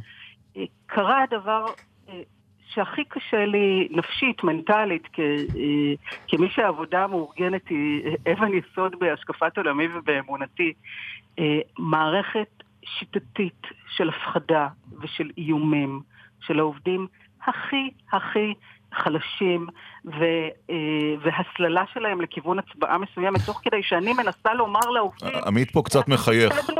למה אתה מחייך? לא, כי, כי תומך, תומך ותיק שלך, אה, נחמיה שטרסלר, ידיד, ידיד מנוער. אה, כבר הרבה שנים. כותב, בכל חבורת ילדים יש את הבכיין, זה שלא יודע להפסיד, שמלא טענות כרימון, שמפוצץ את המשחק ולוקח את הכדור הביתה, שמתלונן, אכלו לי, שתו לי, שיקרו לי. גם אצל הפוליטיקאים יש. זו שלי יחימוביץ', במקום שתודה בתבוסה שלה, תרים טלפון ותברך את ניסנקורן, היא מכחישה שהפסידה, היא בדיוק כמו אותו ילד בכיין שהפסיד במשחק. טוב, אני, אני חייבת לומר לכם שלאורך uh, 11 שנות הפעילות הפוליטית שלי, כל מאמר השמצה של שטרסלר הוא כמחמאה בעיניי, ואוי לסוציאל דמוקרט ששטרסלר אה, מחמיא לו. אה, לכן אה, גם אני, אני לא רוצה להיכנס לדברים של שטרסלר. אני, למה? אני, אני להתמודד עם הטענה עצמה, לא, אולי לא עם הסגנון. אני, אני אענה לכם, אני אענה לכם על כל דבר, אבל רק ייתנו לי להשלים את הסיפור של האיום. אני לא מקבלת ש-35 אלף סייעות, שזה החוליה... החלשה ביותר, נשים שמקבלות השלמה לשכר מינימום, אין להן איגוד מקצועי משלהן, הן באמת החוליה החלשה ביותר אה, במערכת, הופחדו, הוסעו לקלפי, ניתנו להן מעטפות סגורות. יש כאן משהו שהוא, אה, בזמן שאני ניסיתי להסביר לעובדים כל הזמן שההצבעה היא חשאית כי השגנו את זה בבית משפט, הייתה אה, מערכת שלמה שמנגד גרמה להם לחשוב שלא לא משנה מה הם יעשו, ידעו מה הם יצביעו. ואווירת האימה והפחד ששררה היא דבר שאני לא יכולה להשלים איתו ברמה הערכית, כמי שחושבת שנציגי העובדים צריכים לגונן על העובדים אבל, שלהם. אבל רוב הטענות האלה עלו במחוזי, והשופט אורנשטיין אמר שהתשובות של ועדת הבחירות מספקות. זה לא, זה ממש ממש לא נכון. קודם כל בבית המשפט המחוזי ניתנה החלטה שלא הייתה כמוה במדינת ישראל להפסיק את הספירה ל-13 אה, שעות. זה, זה דבר שהוא okay. אוקיי. לא קרה מעולם בשום מערכת בחירות. ואמר השופט אורנשטיין, תבואו אליי אחרי התוצאות, ודברי השופט מקובלים עליי אה, לחלוטין, אבל לעניין הבכיינות וכן הלאה, תשמעו, אני פוליטיקאית. Uh, היו פעמים שניצחתי, זה היה נורא כן, טוב, זה, כבר uh, אמרת לנו. בפעם הקודמת, אני חייב לשאול, דיברת על העניין הערכי. לא, רגע, רגע, כן. רגע, תנו לי לענות לכם על השאלה. אמרתם שאני לא רוצה לענות על השאלה. אמ, אני מכירה את התחושה של לצאת, כמו למשל בבחירות האחרונות שהיו במפלגתי, הבחירות לחברי הכנסת, הגעתי למקום הראשון בינואר 2015 עם 84 אחוזי תמיכה, שזה חריג לחלוטין. אני מכירה את החדווה של לצאת, גם כלפי הפעילים. זה, זה משהו שנורא נורא מתגמל, מחזק, אה, נותן אושר ושמחה. ואני מכירה גם את ההפסד. ואני מכירה- זוכרת אחרי- מכירה די טוב. ש- את מכירה אותו כבר בפעם השנייה ברציפות, וזו שאלה על איך את רואה את האופק הפוליטי שלך. אז, אז רגע, אני רק אה, שאלתם אותי על הבכיינות וההפסד בכבוד. אני מכירה גם את ההפסד, וכשהפסדתי לבוז'י בפריימריז, אה, לבחירות לראשות העבודה, יצאתי גם אל האנשים שהיו שותפים לדרך וגם אל התקשורת. ואמרתי, כן, אבל, אולי, את יודעת מה יגידו לך? יגידו לך, בסדר, את ההפסד עם בוז'י זה- יכול... זה- לא, אבל את ההפסד עם בוז'י יכולת. לספוג, את ההפסד אה, אה, בהקשרים אחרים בבחירות ב-2013 יכולת לספוג, אבל פה זה הפסד אחד יותר מדי, ואת חייבת לחזק בקרב תומכייך את התחושה שאתם לא השמעון פרס החדש. אבל עמית, אני יודעת שקשה לכם להבין את זה, אבל אני אדם אידיאולוגי. ואני יודעת היטב שלו עכשיו יצאתי אה, למצלמות והייתי אומרת שאני מברכת את המנצח והבוחר אמר את דברו, הייתי מקבלת מחיאות כפיים סוערות, זה היה עובר בשלום, והייתי ממשיכה בפעילותי הברוכה, שעכשיו היא תהיה כפולה גם בהסתדרות וגם אה, אה, בכנסת. אבל אני לא, אם אני אעשה את זה, אני אעשה שקר בנפשי ואני אמעל באמון כל הערכים שאני מאמינה בהם. אני סוציאל דמוקרטית. המילה סוציאל דמוקרטיה מורכבת מסוציאל ומדמוקרטיה. וברגע שנוטלים מהעובד הכי מסכן, הכי דל, הכי חרד לפרנסתו, שזה הדבר הכי חשוב, מרגע שנוטלים ממנו את החירות להכריע באמת, מהלכים עליו אימים, מובילים אותו לקלפי, מספרים לו שהצבעתו תיוודע, הולכים איתו אל מעבר לפרגוד ורואים איזה פתק הוא שם. זה דבר שאם אני אשלים איתו, ואם אני אעבור לסדר היום ואחזור לחיים נוחים יחסית, כי מה תראיינו אותי הרי גם בנושאים אחרים, אני פשוט אהיה אדם פחדן ולא ישר. אוקיי. לא יכולה להשלים עם תרמית מוחלטת כזאת מתחילתה ועד סופה, איך את- וכמי שאוהבת את ההסתדרות, אני אוקיי. משוכנעת שבמהלך הזה אני מיטיבה. איך את, איך את, אה, אם את מדברת על להשלים עם מהלכים, איך את מתייחסת לחקירה של אה, שותפך אה, במרוץ להסתדרות, שר הפנים אריה דרעי? זה מאוד uh, מצער אותי. אני חייבת להגיד לכם שבשנתיים וחצי מאז כינונה של אבל, הממשלה... אבל לא מצער עד כדי שתוציא הודעה, נניח. אה, מתי לאחרונה ראית אותי מוציאה הודעה? בנושאי אה, חקירות ושחיתויות? נחקר. בנושאי חקירות ושחיתויות בכנות? אני יודע שאתה היית עסוקה בשבוע האחרון, אה, בחקירת נתניהו בלי סוף. לא כל כך, לא, לא בלי סוף, ממש לא נכון. בחקירת נתניהו הטרידה אותי חקירה אחת ועדיין מטרידה אותי מאוד, וזאת פרשת הצוללות. אה, בניגוד לדברים שמעניינים את הציבור, אני חושבת שכאן זאת פרשה חמורה ביותר, כי היא נוגעת לביטחון המדינה ולגזירת אה, קופון על חשבון, ות, ותבדוק את כמות ההודעות שאני מוציאה, ותראה שאני עושה את זה במשורה ולא בחדווה, ורק כשמדובר במשהו מאוד מאוד חמור, אני לא מבזבזת את הנשק שלי אה, לשווא, ואני כן רוצה לומר שזה מאוד מצער אותי, הרי, הרי ההיסטוריה שלי ושל דרעי ידועה. כן. העובדה שציפי חוטובלי ואני ניסינו יחד להעביר אה, חקיקה אה, שמונעת ממי שהורשע בעבירה שיש עמה קלון וישב בכלא לחזור לכנסת ידועה, לא הצלחנו. אני כן אומרת לכם בכנות, שבשנתיים וחצי האחרונות למדתי אה, להכיר ו- ולעבוד איתו יחד, גם בעניין מתווה הגז ובעוד עניינים, בעניין קצבאות הילדים וכן הלאה. אני חושבת שמדובר בפוליטיקאי מאוד נבון אה, ומוכשר, ואם אכן אה, הוא שוב אה, יסתבך בפלילים, זה מאוד מאוד אה, יצער אותי. אני מקווה שלא, ואני כמובן סומכת על המשטרה וסומכת על רשויות החוק שהצדק י- ייעשה, יצא לאור, והן יעשו את שלהן. חברת הכנסת שלי יחימוביץ', אנחנו מאוד מודים לך על השיחה הזו. תודה רבה. בוקר טוב. אה, כמעט אה, שלוש דקות אחרי רבע ל, אנחנו בשיחה בהפתעה, ובשעה הבאה אדם מן היישוב ברבע ל- רבע לאחת עשרה. ועכשיו אה, מקצוע אחר, כנראה שאין לנו דבר על הקו. בוקר טוב לך או לך. בוקר טוב. מה שלומך? שלומי מצוין. אתה לא עוסק בדברות. עוד פעם? אתה לא דבר במקצועך, לא מחלק דואר. אני לא מחלק דואר, לא. אה, אבל אה, נשמע לי מהקול שאתה עושה במקצוע קצת יותר... אה, אתה כבר יודע מי זה? כן, נראה לי. אה, אתה-. מתגורר בחיפה בסמוך למיכל אמוניה? אני מתגורר בחיפה, בסמוך למכל האמוניה. יצא לך לזכות בנובל? לפני כמה שנים? כן, כן, זה קרה. להתמודד לנשיאות? גם זה קרה. ולקבל קול אחד, נכון? נכון, קולה אחת, כן, של... מי זו הייתה? רות קלדרון. גם נכון. פרופסור דן שכטמן, בוקר טוב. בוקר טוב. מה מעשיך, איפה אנחנו תופסים אותך במעבדה? אני לא בארץ, דבר יותר בבירור. אה, אז איפה אנחנו תופסים אותך? ספר לנו. אני בסוצ'י. אתה יודע איפה זה סוצ'י? ודאי, איפה שהייתה אולימפיאדת החורף. כן, סוצ'י זה על שפת הים השחור, עיירת נופש אה, רוסית, אבל אני נמצא כאן בישיבה של ועדה. איזו ועדה? ספר לנו לאיזה צורך נוסע המדען לסוצ'י. כן, אני, אני יושב ראש של ועדה אה, בינלאומית שעוזרת לאוניברסיטה בסיביר להתקדם בסולם האוניברסיטאות העולמי. ואנחנו נפגשים אחת, אה, ארבע פעמים בשנה, והפעם זה בסוצ'י. ואתה גם ממשיך, אתה ממשיך פרופסור שכטמן גם במקביל גם ב- במחקר פעיל? או שרוב היום כבר לא. אחרי הזכייה בנובל זה זה יותר העיסוקים האלה. ייעוץ, אה, יהיה הרצאות ודברים מהסוג הזה. כן, אני מרבה אה, להרצות אה, בעולם בנושאים שונים. אבל המחקר עצמו, לשבת במעבדה ולקחת נוזל ולשים אותו במבחנה, זה כבר זה פחות? כבר, כבר לא. לא, אני לא, אני לא עסקתי בנוזלים, אבל כן נכון. עסקתי במוצקים.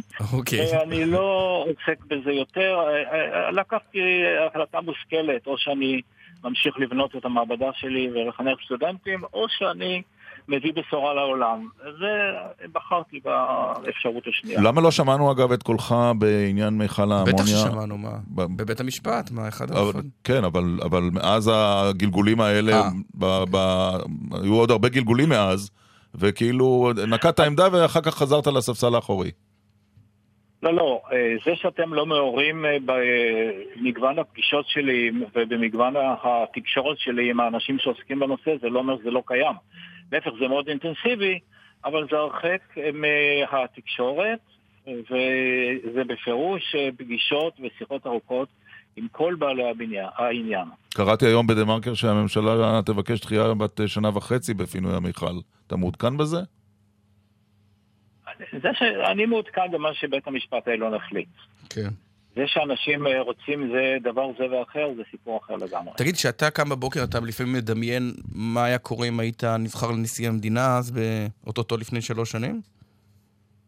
כן, אה, לא, אני לא חושב על זה כהוא זה, אבל אה, חיי היו אחרים, הם היו שונים, אבל חיי היום הם נהדרים. הלקח שלך הוא שבסוף התפקיד הזה הוא נתפר למידותיהם של פוליטיקאים, ומישהו, גם אם הוא חתן פרס נובל, או בעל כל למה? תפקיד... פרס נבחר והיה חתן פרס נובל. כן, בסדר, אבל מי שבא מהתחום האזרחי היה פרופסור קציר אחד, וזהו זה, לעד יהיה פוליטיקאי אה, בתפקיד הנכבד הזה של נשיא המדינה? תראה, מכיוון שחברי הכנסת בוחרים את uh, הנשיא, אז הם uh, נכנסו לעצמם את התפקיד הזה, וכל זמן שהשיטה הזאת תימשך לחברי הכנסת כמו שהם, אז uh, המשרה הזאת נועדה להם בלבד. למרות ש... בניגוד לחוק של מדינת ישראל. לא, למרות שהנשיא הוא... בסך הכל לא הצטערנו על שני הנשיאים אה. האחרונים שבחרנו.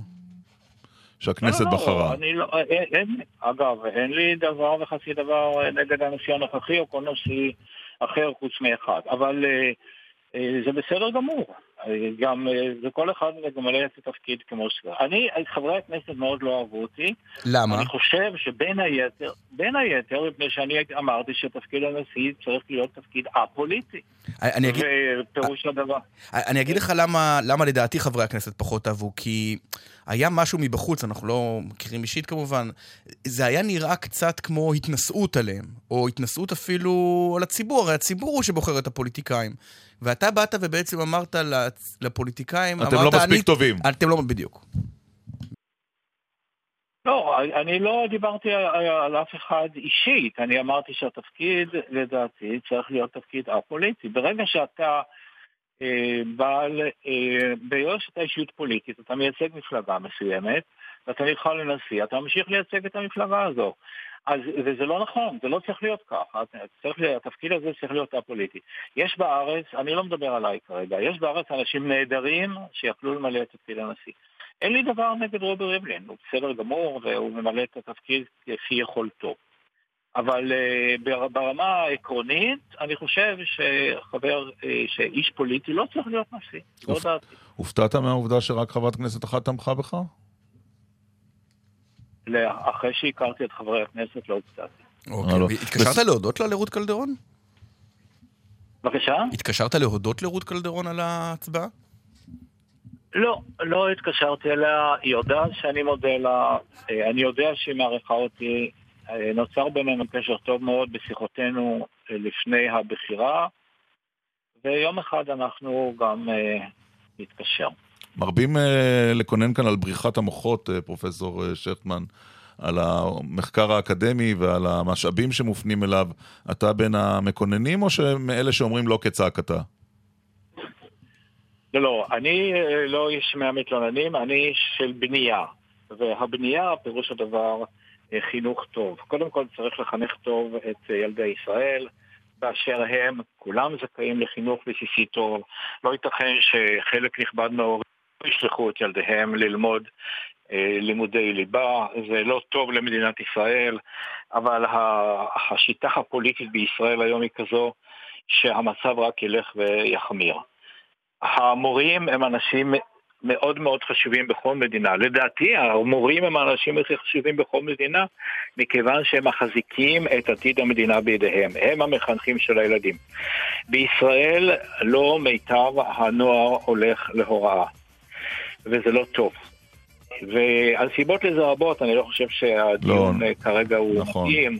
לא, לא, זה, לא, זה לא, נושא אחר, פעם, פעם תתקשרו איתי בעניין הזה. בסדר, נעשה זאת. דש, ל... דש בסוצ'י. כן. לא היינו שנינו, כן, עדיין. עובדים על זה. אנחנו נעבוד על זה. תודה רבה לך, חתן פרס נובל לכימיה, פרופסור דן שכטמן, על השיחה הזו בהפתעה, ויום נעים ומוצלח בסוצ'י.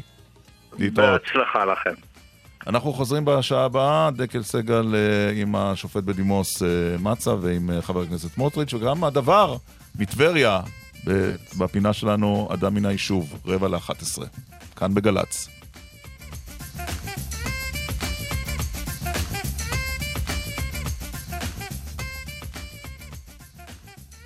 בחסות מחסני חשמל, המשווקת טלפונים ניידים בהוזלת המס החדשה ב-36 תשלומים שווים ובשיטת שלם וכך. בחסות מועדון הצרכנות הוט, המציע לעמיתיו את דגמי מיצובישי בהנחות לחברי מועדון הוט עד 20 ביוני.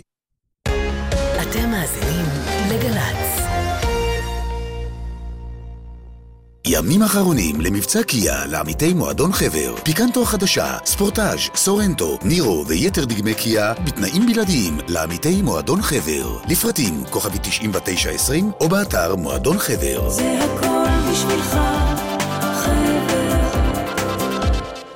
הם זוחלים בתוך סחורות בנמל, מסתתרים במחולות תמימות, ושורצים במזוודות בנתב"ג. המינים הפולשים הם בעלי חיים וצמחים זרים החודרים לארצנו, ומאיימים על הטבע, על הכלכלה ועלינו. חייבים לעצור אותם בטרם יהיה מאוחר מדי. הצטרפו אלינו לקידום חקיקה מונעת, מגישות החברה להגנת הטבע ורשות הטבע והגנים.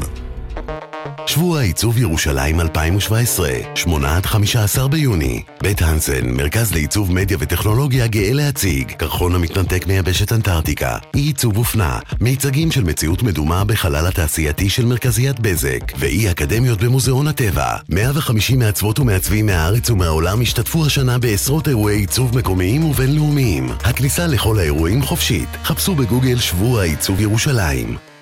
פברואר 2010, דניאל יובל ומשפחתו יוצאים לטייל. עשינו קרב כדורי שלג, אבא שלי אמר לי בואו נרד למטה, ואז אמרתי לו נשאר עוד חמש דקות, ואז ממש צעד אחרי שאמרתי את זה אז דרכתי על מוקש.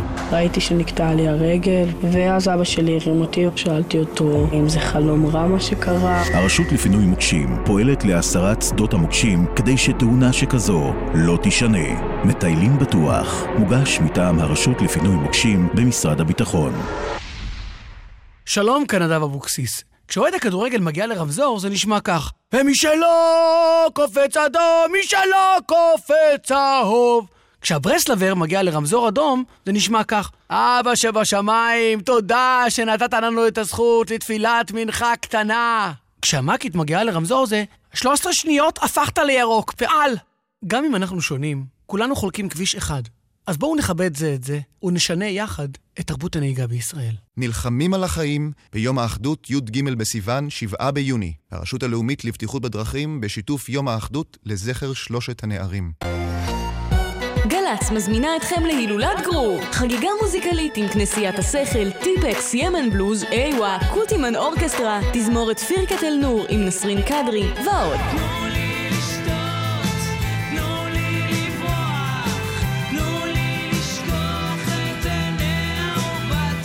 מופע הפתיחה של פסטיבל ישראל, הערב בשמונה, בבריכת הסולטן בירושלים ובשידור חי בגל"צ. האוניברסיטה המשודרת והוצאת מודן חוגגות הוצאת ספר חדש על מהפכות בערב מיוחד. עם הרצאות של הפרופסור אילם גרוס, הדוקטור ניר אביאלי והדוקטור דיוויד גרייבס על מהפכות ששינו את העולם. בהנחיית בן שני ובהשתתפות פדרו גראס ואיה זהבי פייגלין. האירוע ייערך בטוקהאוס נמל תל אביב הערב בשבע ובקרוב בגל"צ, בשיתוף ההוצאה לאור של משרד הביטחון. מספר המקומות מוגבל, ההרשמה באתר גל"צ. מיד אחרי החדשות, ירון דקל ועמית סגל. גל"צ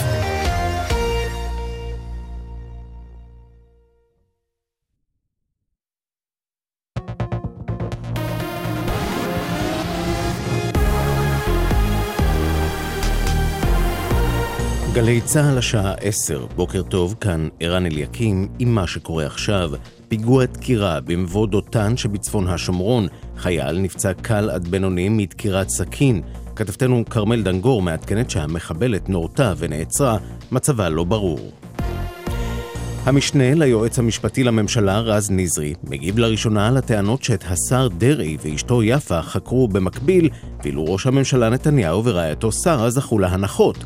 ירון דקל ועמית סגל שוחחו איתו. בתיק דרעי, גם רעייתו של השר דרעי הייתה חשודה, גם בהקשר של דרעי, ודומני שגם בהקשר של אה, אולמרט, היה אה, רצון להפתיע את האנשים לגבי טיב החשדות שלא ידעו במדויק מהו, לעומת זאת בסיפור נתניהו, הסיפור כולו כבר היה בחוץ, וגם בהקשר הזה שחשש לשיבוש אה, הוא לא היה רלוונטי. אסירים ביטחוניים פלסטינים עוקפים את מיסוך השיחות של שירות בתי הסוהר באמצעות כרטיסי חיוג מצריים. כך נודע לכתבנו ג'קי חוגי. מקורבים לאסירים גילו לגלי צה"ל שהדבר נעשה במיוחד בכלא קציעות ובכלא נפחא בדרום, שם יש קליטה לרשת המצרית. האסירים מקבלים לידיהם כרטיסי חיוג מצריים מוברחים ומשתמשים בהם בטלפונים הסלולריים שברשותם. כך הם מצליחים לעקוף יוזמות חסימה ומיסוך ששירות בתי הסוהר מטיל לעיתים על שימוש בטלפונים ניידים מן הרשת הישראלית. אחרי התבוסה בבחירות להסתדרות, חברת הכנסת שלי יחימוביץ' טוענת, אם לא היו זיופים, ייתכן שהייתי מנצחת בבחירות. היא דיברה בתוכניתנו דקל סגל. האם בהינתן זה שלא היו זיופים, היה לך רוב בקלפיות? אני מניחה שכן. ברגע שנוטלים מהעובד הכי מסכן, הכי דל, מרגע שנוטלים ממנו את החירות להכריע באמת, הולכים איתו אל מעבר לפרגוד, ורואים איזה פתק הוא שם. זה דבר שאם אני אשלים איתו, אני פשוט אהיה אדם פחדן ולא ישר.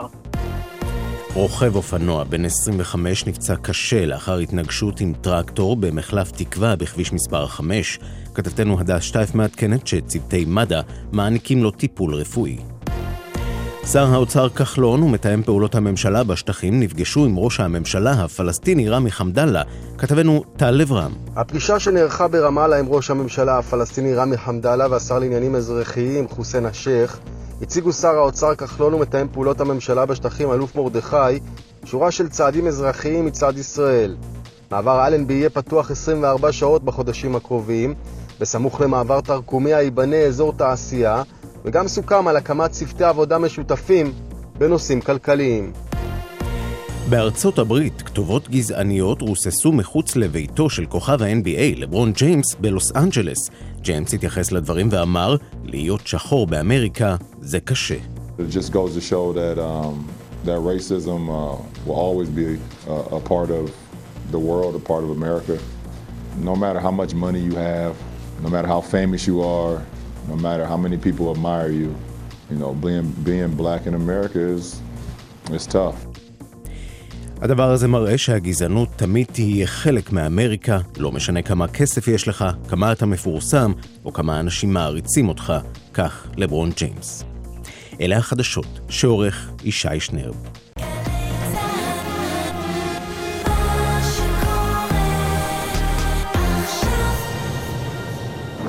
בחסות וואלה, המביאה לכם את יישומון אפליקציית חמ"ל. חדשות מתפרצות בזמן אמת עם עדכונים מהשטח. חמ"ל, להורדה בגוגל פליי ובאפסטור.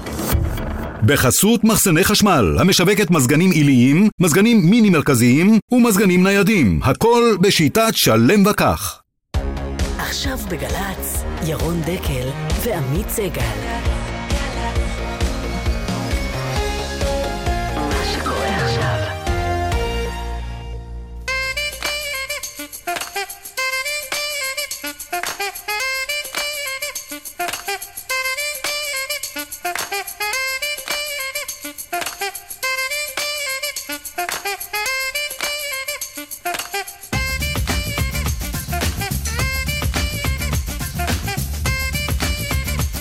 עשר וארבע דקות, ראית את הסיפור אה, בידיעות אחרונות ערב החג על ההסכם בין רבין ופרס? האמת היא שזה החזיר אותי אה, לתקופה של אה, כתבות פוליטית נמרצת. קודם כל סיפור של שמעון שיפר. עד כדי כך הוא לא סומך על פרס רבין, שהוא לא הסכים לתת לו עותק מההסכם שהם והוא כתב את ההסכם בכתב ידו. אגב, הסכם שמסדיר את היחסים ביניהם בבחירות 96, שאליהן רבין לא, לא הגיע למרבה הצער. בכתב ידו של רבין, כשרק שלושה... אה, יודעים על, ההסכם הזה. רבין, פרס וגיורא עיני, שאגב מסרב להתראיין. עד היום יש, עוד עיני, הוא לא שמע על התיישנות. עדיין מסרב להתראיין, גיורא עיני, המתווך הנצחי. אתה יודע כמה פעמים, כמה אנרגיה ומאמץ הכתבים הפוליטיים השקיעו בריב, בריב בין רבין לפרס בניסיון, לא, אבל... ולא גילינו את זה. אבל הדבר המדהים כל הכבוד לשיפר. הדבר המדהים הוא שהם הולכים ב, ב, ממש לפני שרבין יורד במדרגות. כן. שם מחכה לו יגאל עמיר, הוא אומר, המשפט האחרון שהוא אומר בחייו... לא, היית צריך לתת לו היית קצת... היית צריך לתת לו להתבשל במיץ של עצמו. קצת שבוע, שבוע, למה כבר דיברת איתו על זה? וואו. כלומר... גם בערב הזה של העצרת, שבו אני מזכיר לך, הם עמדו חבוקים, אה, החזיקו יד אה, ביד, כן. ושרו יחד את שיר לשלום. העוינות, החשדנות והטינה לא פגו. לכל אלה שאומרים שהיום ספין דוקטורים משחקים ופעם זה היה תמים ונאיבי, לא, זה אף פעם לא היה. אבל אני לקחתי בזה משהו אחר לא פוליטי בכלל. תשמע, האיש אה, נרצח, כמו שאנחנו יודעים, באמת ברצח נורא ואיום, ו... הדבר האחרון שהוא חשב עליו בחייו היה באמת משהו ש... אתה יודע, שגם בתמורה כזאת שטות, על מה, על, על לאן ילך פורום, נת... אה, לאן תלך לשכת הקשר נתיב, אם פרס יחכה שבוע. מה שאומר ש... שפוליטיקאים, גם כשהם מגיעים לשיא התפקיד שלהם, בסוף, כן. אחרי שיש הסכם אוסלו וה... והסכם שלום עם ירדן, נתיב, ולמה לא נתת לו שבוע? למה פרס לא קיבל את נתיב? האם אפשר היה לעשות את זה אחרת? איפה יהיה? לקשור את זה באינטרנציונל הסוציאליסטי. יושבי ראש למפלגת העבודה. אז זה לא היה, נכון? הוא תכנן לתת לו את זה. כן, לא, זה לא היה מעולם שני יושבי ראש למפלגת העבודה, אבל הם החליטו לחלק את השלל, רבין ופרס. אפשר לגמור את הסיפור בפריימריז עכשיו עם... אה, כן. שניים, שלושה. שלושה. טוב. אה, אגב, אנחנו נדבר עם אה, שלושה מועמדים לראשות כן. מפלגת העבודה, פחות ידועים בהמשך נכון. השעה הזו, אבל אנחנו פותחים בקרב החדש, נכון? כן. המתחדש בין שרת המשפטים איילת שקד לנשיאת בית המשפט העליון. על שיטת הסניוריטי. הוותק שלפיה... הוותיק ביותר הוא הנשיא. שלום לשופט בית המשפט העליון בדימוס אליהו מצה. בוקר טוב. מה היה אומר בית המשפט העליון על גוף ממשלתי שבו עובדים לא נבחרים למשרה רמה על סמך ביצועיהם, על סמך מצוינותם, אלא רק על סמך השאלה ממתי כרטיס העובד שלהם? היה אומר, היה מותח על זה ביקורת חריפה, וזה בכלל לא דומה למקרה שלנו. למה? למה? מפני ששפיטה בבית המשפט העליון זאת משרה שמחייבת אה, אי תלות מוחלטת בפוליטיקאים ובשיטת המינויים. התמנית פעם אחת לבית המשפט העליון, אתה עכשיו מסור לתפקידך, אתה לא צריך לשאוף יותר לשום קידום.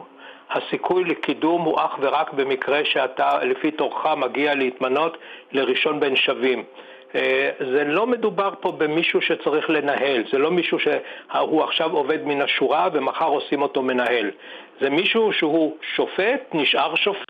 אבל כשהוא מתמנה כנשיא בית המשפט העליון הוא ראשון בין שווים, במידה מסוימת אולי הוא מנהיג, אבל הוא לא מנהל. אבל אותה ועדה... המאבק הנוכחי נועד אה, מצידה של שרת המשפטים, שיודעת כנראה היטב שסיכוייה לשנות את העניין ולהביא לבחירתו של נשיא אחר, הסיכויים האלה הם אפס, מפני שאין אף מועמד אחר למשרת נשיא בית המשפט העליון מלבד השופטת אסתר חיות. המגמה שלה היא להשיג משהו אחר, להשיג איזושהי הסכמה על שופטים אה, נבחרים חדשים שיהיו מקובלים עליה יותר מאשר מקובלים על שופטי בית המשפט העליון. אני הייתי אומר הניסיון לתלות את זה בזה, זה ניסיון מכוער, זה ניסיון לא... ב... תקין. לא, לא מתקבל על הדעת לקשור את מינוים של שופטים חדשים לבית המשפט העליון בהסכמת הנשיאה, ל, אה, ל, בהסכמת שרת המשפטים למינויה של אסתר חיות. מינויה של אסתר חיות הוא עניין של שיטה. זה נוהג חוקתי שקיים כבר משנת 1949 והיו ניסיונות בעבר, גם של דניאל פרידמן וגם של שרים, שרי משפטים לעומתיים אחרים, לערער על השיטה והדבר הזה איננו עובד. אני רוצה להקשות עליך, השופט בדימוס מצה, ולשאול, הרי אותה ועדה שכרגע דיברת, אה, מתחת עליה ביקורת שהיא לא צריכה לקבוע מי יהיה נשיא בית המשפט העליון, אותה ועדה טובה דייה למנות את שופטי בית המשפט העליון, ובכלל את השופטים במדינת ישראל. אז מדוע ועדה שממנה עשרות רבות של שופטים, הרי לא רק שופטי בית המשפט העליון מתמנים על ידי הוועדה לבחירת שופטים, היא, היא טובה דייה, למרות שיש בה גם פוליטיקאים, היא טובה דייה לבחור אתכם למשרותיכם, אבל אינה טובה דייה לבחור את נשיא בית המשפט העליון. מדוע? היא אמורה לבחור את נשיא בית המשפט העליון על פי שיטה שהשתרשה אצלנו מאז שנת 1949. היתרון של השיטה הזאת הוא, ב, הוא כפול. ראשית, הוא מנתק לחלוטין את השופטים מכל מומנט של תחרות ביניהם. אין, אין יותר תחרות בין שופטים. כל שופט ביום שהוא מתמנה, הוא יכול לעשות את, לקחת את היומן ולעשות חשבון אם יש לו או אין לו שמץ של סיכוי להתמנות יום אחד כנשיא בית המשפט העליון או משנה לנשיא בית המשפט העליון. וזאת גזירת הכתוב ואין לא סוטים ממנה. הדבר השני הוא שהשופטים עצמאיים לחלוטין מבחינת הקשר שלהם עם פוליטיקאים. הם לא מחזרים יותר לא אחרי שר המשפטים, לא אחרי חברי ועדה אחרים שהם פוליטיקאים כן, אבל חברי... השופט בדימוס מצה, אתה יודע, הקריאות האלה לעצמאות שיפוטית הן באמת ראויות ומקובלות וכולנו תומכים בהן, אבל במשך הרבה מאוד שנים בית המשפט העליון בעצמו פעל נגד עקרון העצמאות השיפוטית. הרי אותו נוהג שדניאל פרידמן נלחם ובצדק לביטולו, ששופטים מתמנים רק לאחר תקופת ניסיון, אותו אה, דבר שנועד בעצם לאלף את השופטים בתקופה הזאת, כדי ש...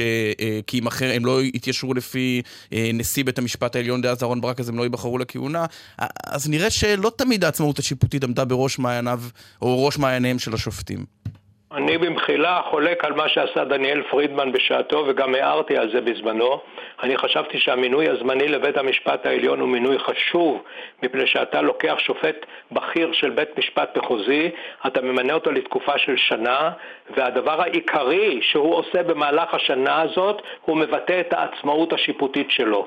ולא היה אף מקרה אחד של שופטי, של, כשהתמנו שופטים מן החוץ זה דבר אחר, אבל כשהתמנו שופטים מקרב שופטי בית המשפט המשפטי כן. הם כולם עברו את כור ההיתוך של המינוי כן, הזה. זה בדיוק מה שאנחנו אומרים, הם עברו את כור ההיתוך, הם למדו איך לחשוב, הם, הם למדו מה לפסוק. זה, אם, אם להשתמש בביטוי משפטי, היה לזה אבל... אפקט מצנן על העצמאות שלהם. זה לא נכון. אני יכול להביא עדויות מפסקי דין שאני נת, נתתי כשהייתי אה, שופט אה, בפועל של בית המשפט, או שופט זמני, לא היססתי לכתוב פסק דין חולק על פסק דינו של נשיא בית המשפט העליון דאז מאיר שמגר. והדבר הזה לא גרע מהסיכויים שלי להתמנות מינוי קבע. אני הייתי הרבה מאוד פעמים גם בתקופת המינוי בפועל וגם אחר כך. השופטים הם שופטים עצמאיים, הם חושבים בצורה עצמאית.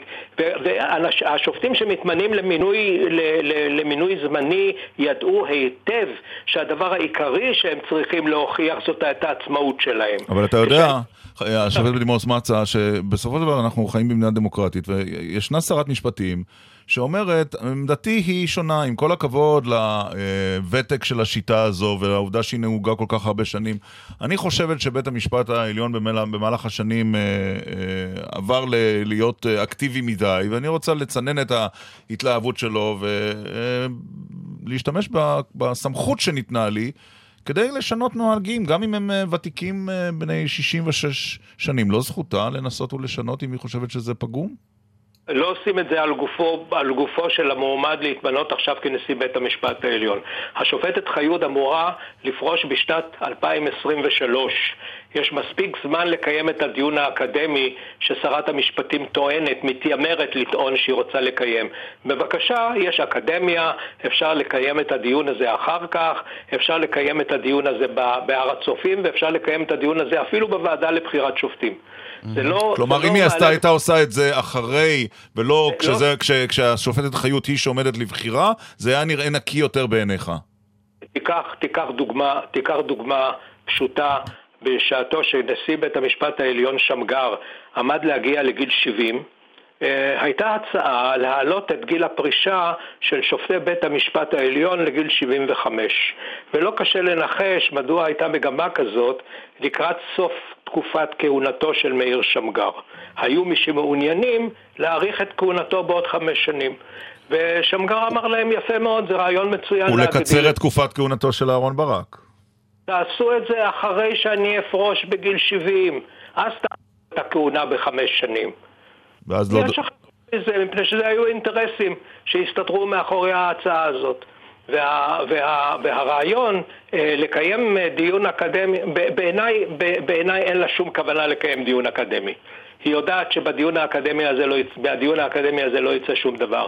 כי אם בית המשפט העליון, יש בו נוהג מושרש, זה נוהג חוקתי, זה אומנם לא כתוב בחוקה, זה לא כתוב בחוק, אבל זה נוהג חוקתי שהשתרש.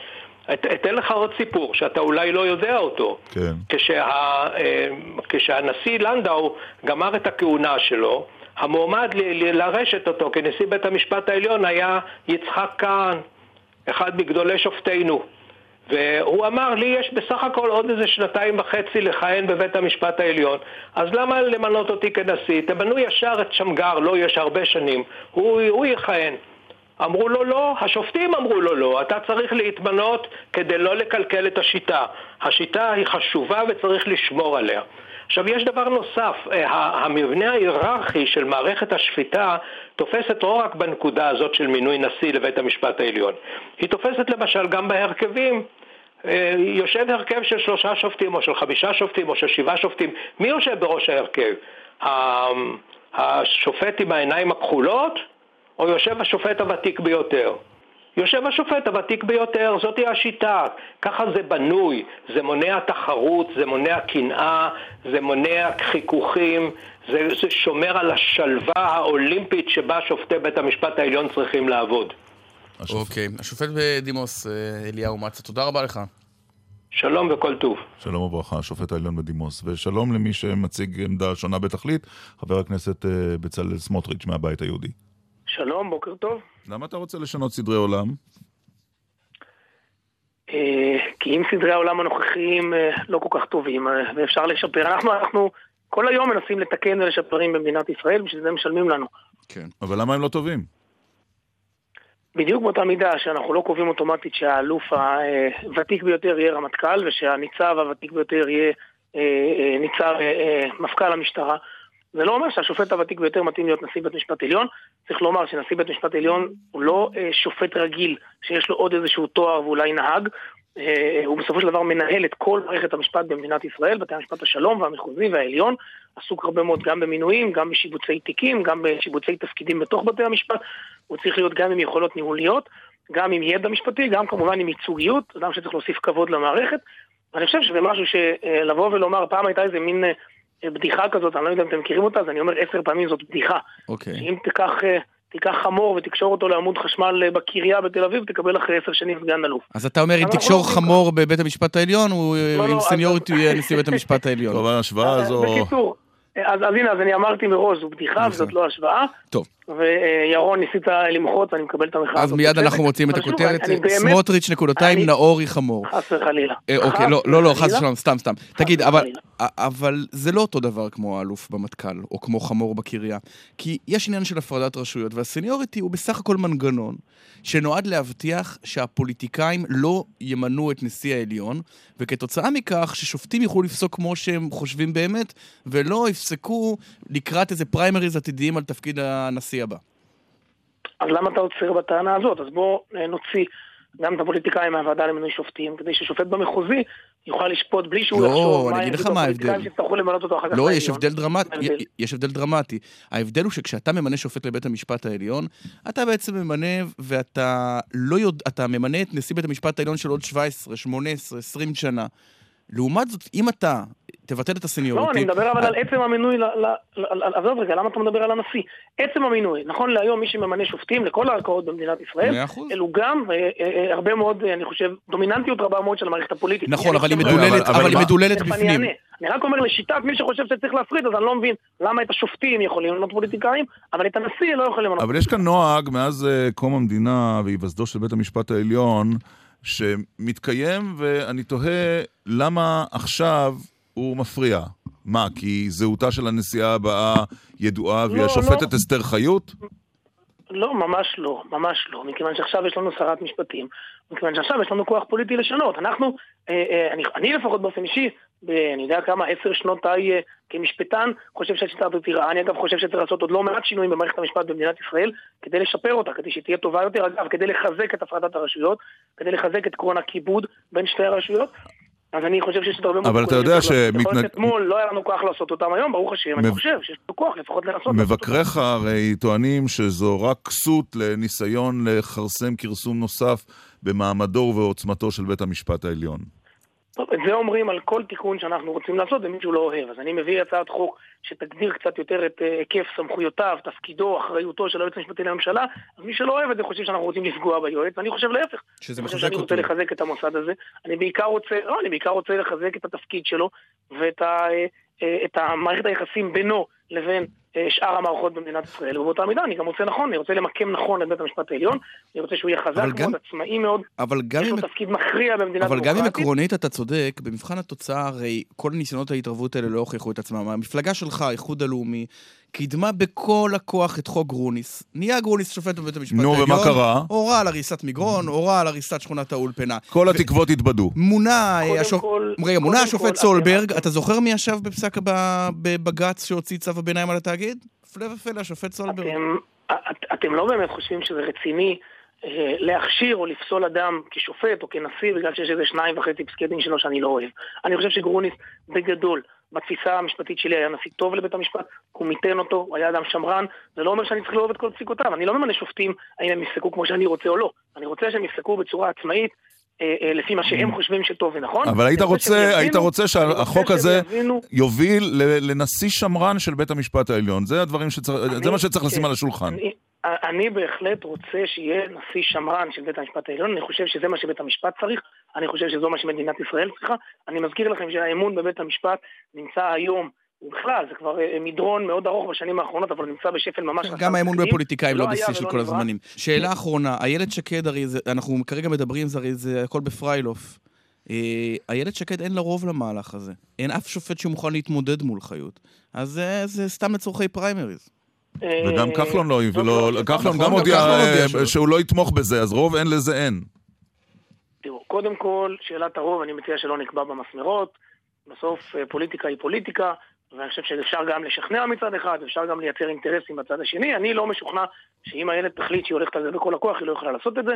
גם לגבי השאלה אם יש או אין שופט אחר שמוכן, לא יודע מה אתם יודעים, אני יודע דברים אחרים. אני בעיקר חושב שכאשר המהלך הזה מי? יתקדם ויצבור... לא, אני לא מדבר על שמות, אני גם לא חושב שאני זה שצריך... רגע, רגע, רגע. לא, אמרת שאתה יודע שיהיו זאת אומרת, אתה- מועמדים. אתה יודע להגיד לנו שיש. אנשים שבמידה שנוהל, אז נוהג הסניוריטי יבוטל, הם יתמודדו. יציגו את מועמדותם מול השופטת חיות. אני יודע לומר לכם שבאופן טבעי, כאשר יש רעיון... לא, לא טבעי. לא. כולם, כולל אתם, רגע, רגע, שנייה, שנייה, כולל אתם, חושבים שאין לו סיכוי, אז אף אחד לא צריך להיות טמבל, כן, ולעמוד ולקפוץ ולהגיד, אני רוצה כשאין לזה שום סיכוי. אבל אתה ומשלם יודע שאם יש סיכוי יהיו. מועמדים. אני משוכנע במאה אחוז, שאם, אוקיי. ה- כן, שאם המהלך הזה יתקדם, ויהיה ברור אוקיי. שהוא ריאלי, ואחרים, ואנשים שיציגו מועמדות, יש סיכוי טוב שייבחרו, כן. תראו שיהיו לא אחד, לא שניים ולא שלושה שירצו, בסוף זה תפקיד טוב, חשוב. אה, כל שופטי בית המשפט העליון לפי דעתי לוטשים עיניים לתפקיד הזה, ובצדק. כולם רוצים לעשות הכ- אותו טוב כדי לקדם את בית המשפט. חבר הכנסת אה, בצלאל סמוטריץ', תודה רבה לך. תודה, תודה. עכשיו, אנחנו במסגרת השיחות שלנו עם המנהלים הכלליים של משרדי הממשלה. מתקרבים למיצוי. לא נכון. מזל שהשבוע זה לא מנכ"ל משרד נגב גליל, כי היה קשה לדבר איתו. נכון, הוא גם לא היה משיב לשאלותינו לא, יש תחושה אחרי כזאת. החקירה. אה, שלום ל... אהבתי את הצווי איסור פרסום, אומרים, אה, מנכ"ל נעצרו שורת מש- זה, ומנכ"ל נכון. משרד ממשלתי, באמת, בטח מנכ"ל משרד לעניינים אסטרטגיים. אתה יודע. אה, שלום לעמית לנג, המנכ"ל, מנכ"ל משרד הכלכלה היוצא. בוקר טוב ירון, בוקר טוב עמית. כמה שנים היית בתפקיד? ארבע שנים. גולת הכותרת של פעילותך למען אזרחי ישראל? או, אה, קשה לסכם ארבע שנים. ב- לא, אמרתי רק גולת הכותרת, זה. ממש אמור להיות קל. הדבר אה, שאתה הכי מתגאה בו, שעזר לנו ולכיסנו. אז אני חושב שהדבר שאני הכי מתגאה בו זה העובדה שאני עוזב משרד שונה ממשרד שנכנסתי אליו. בכל הנושא של אה, הטיפול של המשרד בנושאים של יוקר מחיה, בטיפול של המשרד בנושאים של תחרות, בטיפול במשרד בנושאים של חיזוק התעשייה והחדשנות בישראל. יוקר המחיה השתנה בארבע השנים האחרונות בישראל? כי אני לא שמתי לב. עמית, שמת לב שיוקר המחיה השתנה? בדברים מסוימים. מעטים. אז זה בדיוק העניין. אה, העבודה לא הסתיימה ויש עוד הרבה מה לעשות, אבל אני חושב שעשינו לא מעט אה, בתחום יוקר המחיה. אם זה טיפול אה, בנושאים של מחירי מזון, ואם זה טיפול בנושאים של תקינה, שהיוו חסם מאוד גדול לכניסה של מוצרים לארץ, אם זה טיפול בהסרת חסמים בתחום היבוא לטובת, ה, לטובת העוסקים בענף וגם לטובת הצרכנים, ובמקביל אני חושב שגם חיזקנו לא מעט את התעשייה המקומית, על מנת שגם היא תוכל להתמודד. כן, אבל במבחן התוצאה, כשמישהו נכנס היום לסופר, לעומת לפני 4-5 שנים, אה, ה- הוא יוצא עם חשבונית, אה, עם עם קבלה יותר, אה, בסכום יותר נמוך? תראה, לפי מדדים של הלשכה המרכזית לסטטיסטיקה, אנחנו כבר שלוש שנים אה, חווים אה, סוג של ירידה, אמנם מאוד מאוד אה, קטנה, אבל חווים ירידה במחירי המזון, בסל הצריכה של המזון. אה, זה גם קשור להרבה מאוד עשייה שנעשתה בממשלה, לא רק במשרד הכלכלה, אבל בעיקר. אה, אם נדבר על גבינות, ואם נדבר על בשר, שהם מרכיבים מאוד משמעותיים, ואם נדבר על מחירי הלחם שירדו, ואם נדבר על אה, רפורמת הקורנפלקס שנכנסת ומאפשרת יבוא מקביל ויבוא של מזון ארוז מראש, אז כן, התשובה היא כן.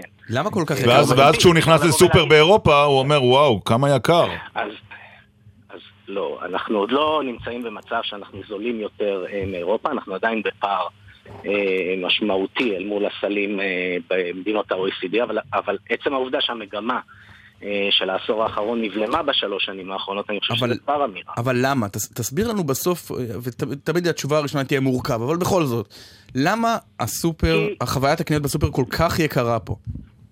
כי בסוף אנחנו אה, משק ריכוזי וקטן, וכמויות הצריכה בו, הם, אה, אין, אין, אין למשק כמשק כוח קנייה. ולכן אה, אה, ריכוזיות היא שם המשחק. ויש פה ריכוזיות במשק. אבל מה זה ריכוזיות? אבל, אותה. אבל העולם הוא קטן היום. ש- למה בסלובקיה זה יכול להיות זול? גם סלובקיה היא קטנה והמשק הוא קטן. למה שם אה, זה יכול להיות זול ופה לא?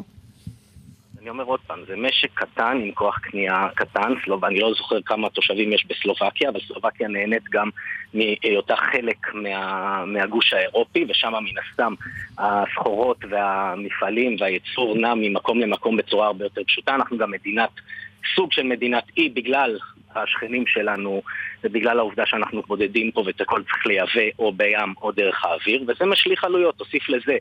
רגולציה לא פשוטה שהתפתחה פה במשך שנים שאותה ניסינו לפרק וכל מיני דרישות ייחודיות אה, שבאו מכל מיני רגולטורים במשק הישראלי שלא, שלא תמיד היו מוצדקות וקיבלת קיבלת בעצם אבל יש עוד בעיה, שמוצר.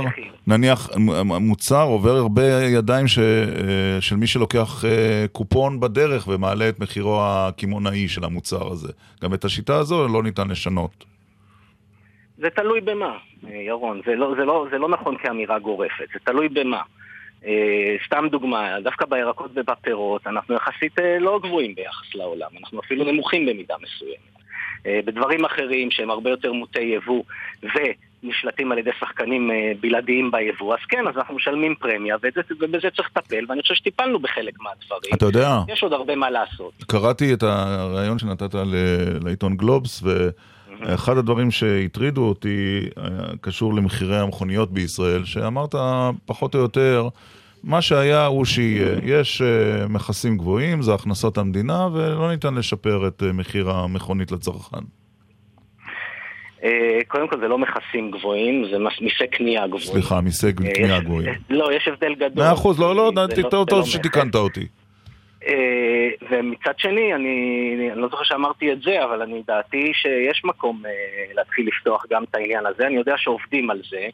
אה, זה לא רק שיקול של הכנסות המדינה, זה גם שיקול של, שיקול של אלטרנטיבות. אבל זה לא מוריד את דבר- מספר המכוניות על הכביש, בסוף. הכבישים נבנים נכון, ונסתמים מהר מאוד. תראה, אני לא אחראי על תחום התחבורה, אני כן. אמנם הייתי אחראי עליו כשהייתי באוצר לפני שנים רבות, ובאמת שם המשחק שם אה, זה לאפשר הרבה יותר, זאת אומרת להשקיע הרבה יותר בתחבורה ציבורית, על מנת שתהיה חלופה. בסוף זה הדבר שיוריד מכוניות פרטיות מהכביש, לא...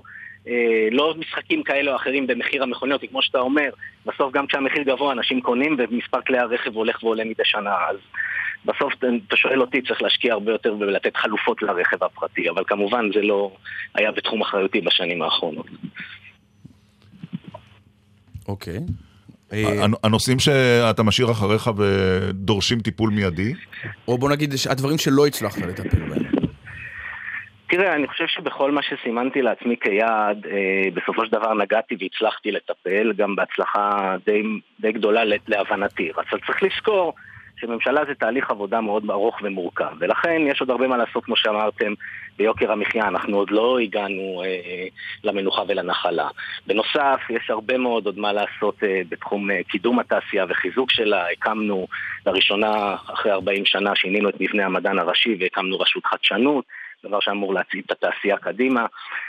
יש אה, דבר מאוד חשוב לתעשייה שחייבים לקדם אותו, וזה לדאוג שהיא תעבור לתהליכים של ייצור מתקדם. כן, אבל אה, אתה יודע, אנחנו. מדברים הרי ב- בסוף משרד הכלכלה תמיד נראה לי מהצד כמו חבורה שמנסה, אנשים טובים, אבל לא בהצלחה רבה, להתמודד עם אה, אוסף של כנופיות פרוטקשן ישראליות, שאחת יש לה את המכס שלה, ואחת יש לה את המכס שלה, וזאת נהנית מסבסוד וזאת נהנית מהגנה, ומי שאוכל אותה בסוף זה הצרכן הישראלי.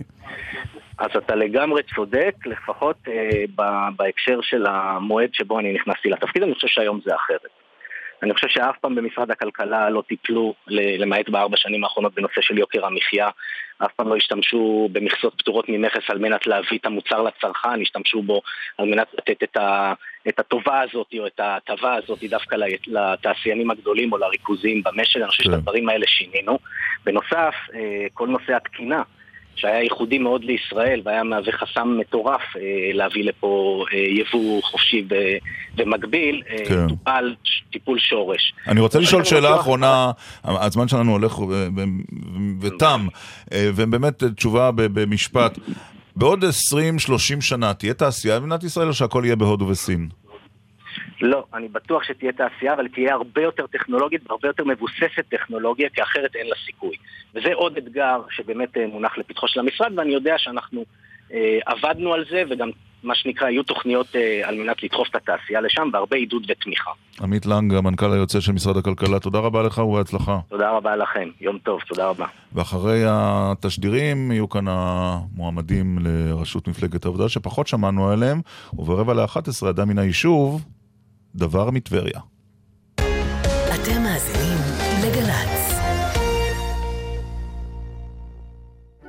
התזמורת הפילהרמונית הישראלית מציגה נישואי פיגארו, אופרה מאת מוצרט בביצוע קונצרטי דן אטינגר מנצח, עם סולנים אורחים ומקהלת גארי ברטיני נישואי פיגארו בפילהרמונית כרטיסים כוכבית 3766 הם זוחלים בתוך סחורות בנמל, מסתתרים במחולות תמימות, ושורצים במזוודות בנתב"ג. המינים הפולשים הם בעלי חיים וצמחים זרים החודרים לארצנו, ומאיימים על הטבע, על הכלכלה ועלינו. חייבים לעצור אותם בטרם יהיה מאוחר מדי. הצטרפו אלינו לקידום חקיקה מונעת, מגישות החברה להגנת הטבע ורשות הטבע והגנים. רוצים להיות רלוונטיים? חושבים על העתיד? תואר ראשון או שני? תשעה ביוני הוא היום הרלוונטי עבורכם.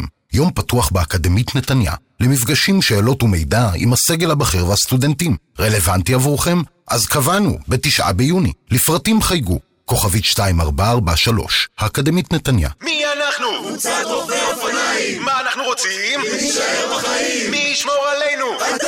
נהג, קבוצות רבות של רוכבי אופניים חולקות איתך את הכביש. חפש את הרוכבים, שמור עליהם ועל עצמך.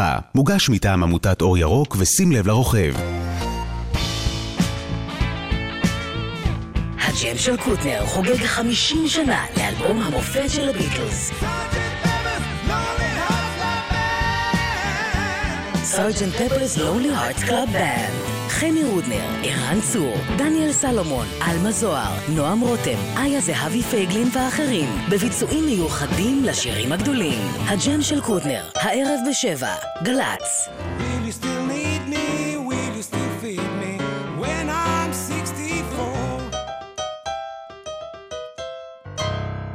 שישי בצהריים, זה הזמן לעבוד על הזוגיות. זו תוכנית זוגית, העובדה שאנחנו משדרים ביחד אינה מעידה על שיתוף פעולה. העובדה שאנחנו נשואים. כן, כן, זה לא מעיד על אה, הסכמה מוחלטת. לעשות משהו בשביל הנשמה. אתה יכול לכתוב שיר בכל מקום, בקרון רכבת, על סירה, על גב סוס, זה עוזר להיות בתנועה. ופשוט להירגע. עוד מעט שבת שלום.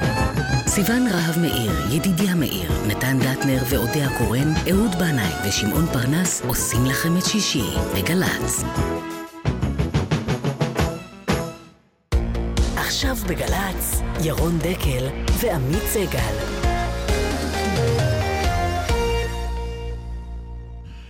טוב, ההתמודדות לראשות מפלגת העבודה בעוד אה, חודש, נכון? חודש, כן. כן. הרבה פחות אה, מ... הרבה פחות מ... ואנחנו רצינו שנראה. לאסוף אה, לכאן את שלושת המועמדים לראשות מפלגת העבודה, שפחות שמענו עליהם, ושניים החליטו שהם לא מעוניינים לעלות אה, מה, בשום אופן. זהו? הודיעו כן. שמסרבים? ככה זה נראה עכשיו. וואו. זה שפל כזה לא נלחם בתוכנית הזאת. רצינו להעלות שלושה. מועמדים פחות מוכרים לא ביחד. תגיד אה, דונלד טראמפ, תרזה מיי ואנגלה מרקל, אתה יודע. לא. אז... אה, אבנר בן זקן והוד כרובי החליטו שהם לא עולים לשידור. רוצים. אני חושב שאין מועמד כזה הוד כרובי, לדעתי זה... לא שמעתי. יש, אה, הילה פרץ שוחחה על עם? מאוד קרובי. כרובי או כרובי?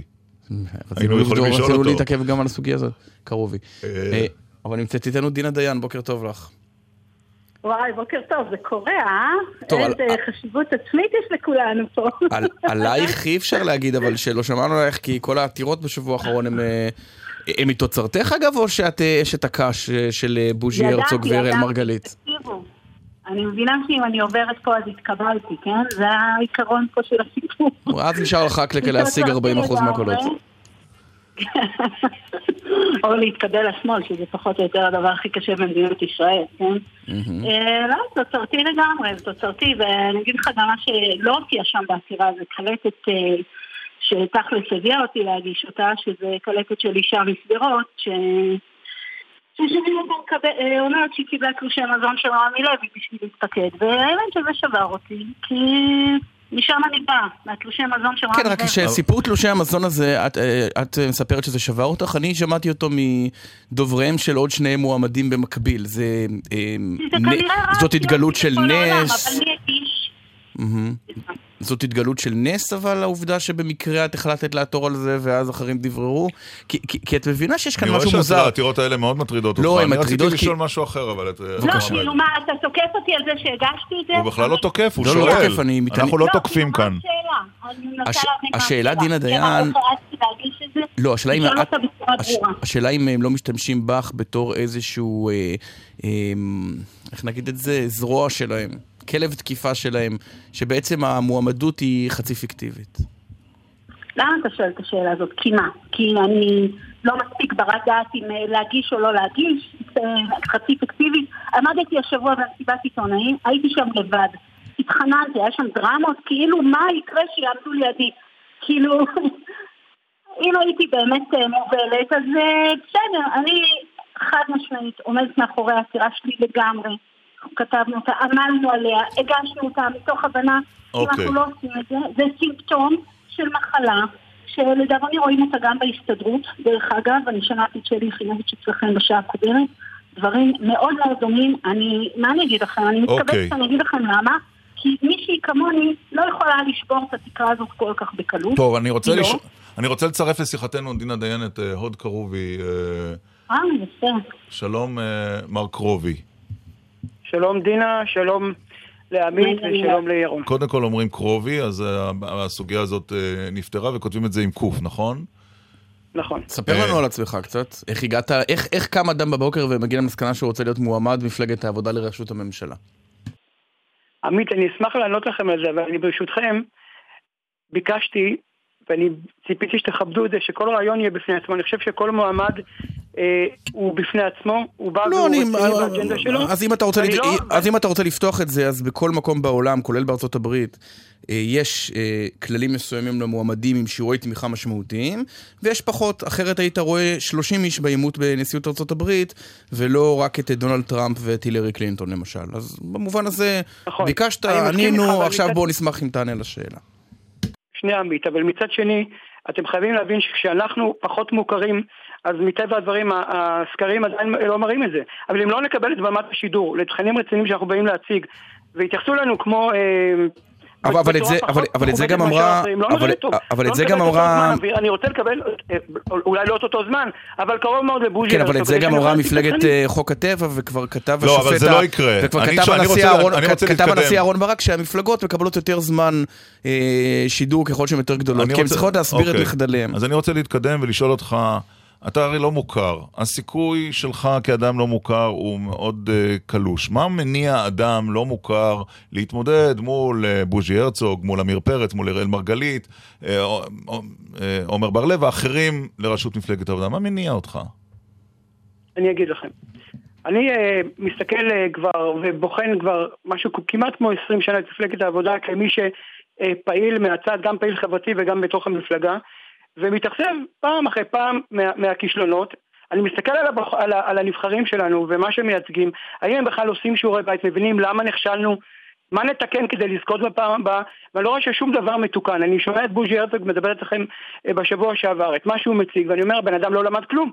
הוא לא מציג כלום, בסקרים הוא מופיע בין 11 ל-12 מנדטים, רוב הסיכויים שהוא יפסיד, אני מסתכל על שאר המועמדים, ואני לא, אין לנו את הזמן הגדול, אבל כל אחד מהם אני מסתכל עליו ואומר, הסיכוי שלו מאוד נמוך, אני יכול גם להסביר את זה. אבל מי אתה? ואני לא, אבל- רגע, אבל מי אתה? עוד לא אוקיי. הצגת את עצמך. אוקיי, אני הוד, הוד קרובי, תואר שני במנהל עסקים, המון המון ניסיון בתחום של אה, פיתוח עסקי ואסטרטגיה. אה, אני מנתח את הבחירות, מה שנקרא, מהצד כפעיל שנה אחרי שנה, ויש לי הרבה הרבה תובנות, ואיתם באתי, ואני מרגיש שאם לא הייתי בא ולא הייתי עושה את זה, אז הייתי מחכה עוד 20 שנה כיושב על הספסל ו- ומכה על חטא בקטע הזה. אני באתי פה, ושתבינו, באתי כדי לנצח. אם אני אקבל את זמן השידור שאני חושב שמגיע לי כמתמודד דמוקרטי, אין לי ספק שאני אנצח את כל מה כולם. שמפריד בינך לבין רשות העבודה זה פשוט זמן השידור של בוז'י, זה מה שאתה אומר אני לנו. כן, בהחלט. תשמע, אני מאוד מאוד רציני בקטע הזה. מאוד רציני. תראו, אני אגיד לכם, אני חושב שכל המועמדים, או רוב המועמדים, אה, רצים לבחירות, גם האלה וגם אחרי זה מול, מול הבחירות, מה שנקרא, הכלליות, ואין להם בעצם אסטרטגיה, אף אחד לא מבין מה באמת קרה. לא תתקנו, לא תנתחו את מה שקרה, בטח לא תנצחו.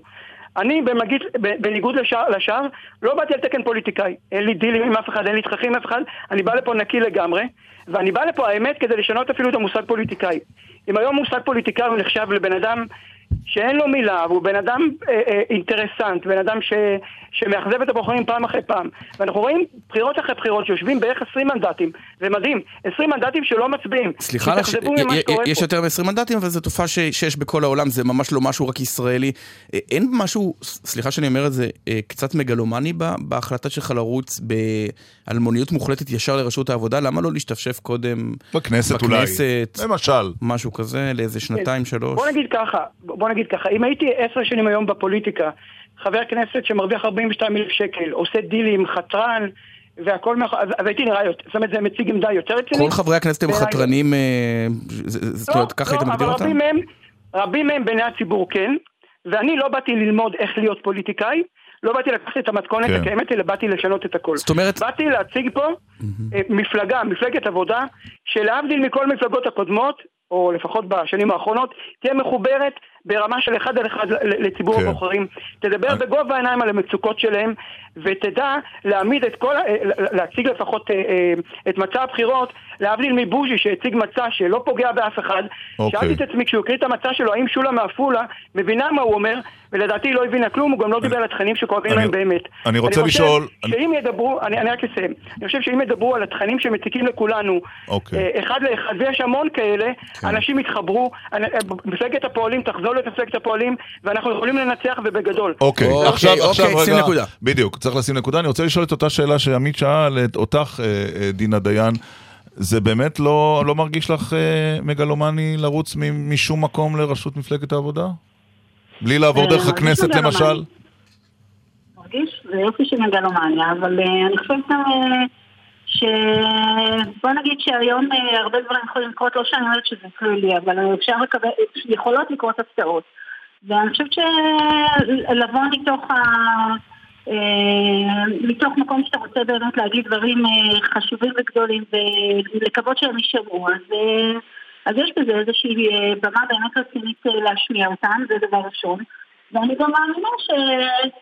מאמינה שאפשר, אני, אני חושבת שאפשר להשפיע, אני חושבת שאפשר לעשות, אני גם חושבת שהדברים ש, ש, שאני לפחות מדברת עליהם, אתה יודע, גם מאוד קרובי דיבר עליהם, על סולם מעפולה, אז אה, אני לא מדברת עליהם כי זה המקום שאני באה ממנו, אני אוקיי. ברמון, אה, וגם באזור שאני, במרחב הדרומי, אני פעילה, הקמנו את תנועת הפריפרית שעושה הרבה ואת מרגישה כשרה כבר להיות מועמדת לראשות הממשלה. זאת אומרת, יפה. את כבר מרגישה ש...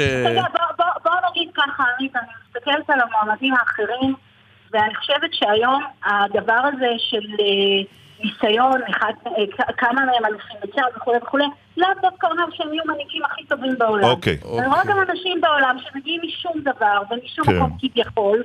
ו- טוב. קילומטר- כביכול קילומטרז אנחנו- נעקוב בעניין. דינה דיין, אה, הוד קרובי, ותודה רבה לשניכם, וצריך לומר שאבנר בן זקן גם הוא מתמודד אה, פחות מוכר, והוא לא רצה לעלות יחד עם שני המועמדים האחרים. אוקיי. טוב, נאחל לכולם בהצלחה. אה, עכשיו אה, רבע ל-11, פינתנו אדם מן היישוב. היום אנחנו מתקשרים אה, לטבריה ומשוחחים עם הדבר יניב אברג'יל. בוקר טוב. בוקר טוב. איך נראה סדר היום של דבר בטבריה? קמים בבוקר, בחמש בבוקר, יוצאים לעבודה, מגיעים בחמש וחצי, מתחילים למיין את הדואר של כל הקיבוצים מסביב וגם אה, טבריה. מה זאת אומרת למיין? מה, אין מכונות כבר שעושות את זה היום? יש מכונות, אבל הם... אה, כל הדואר בא אה, קצת מפוזר, אז אנחנו, יש איזה שלוש שעות של מיון שאנחנו ממיינים את כל הסביבה של טבריה. עמק הירדן, גליל תחתון, זאת אומרת, מה הולך לקיבוץ הזה, מה הולך למושב הזה? מה הולך לקיבוץ הזה ולמה הקיבוץ הזה, כל אחד עם השק שלו, אנחנו נותנים את השקים, והשליחים שלנו לוקחים את השקים ל- למקומות האלה, ואנחנו גם ממנים את טבריה, את האזורים שאנחנו יוצאים אליהם. כל אחד לוקח את האזור שלו, ובערך איזה שלוש-ארבע שעות אה, מיון, אחר כך יוצאים לחלוקה. באיזו שעה אתה יוצא לחלוקה הפיזית, ההליכה ברגל? בערך אה, עשר וחצי, אחת עשרה. חם בטבריה. מאוד מאוד חם בטבריה. ו? מאוד חם. נו, אז מה, הולכים ברגל עם שקים אה, כבדים של דואר? הולכים, כן. עוברים תיבה-תיבה? עוברים תיבה-תיבה, בערך איזה חמש שעות אה, הליכה.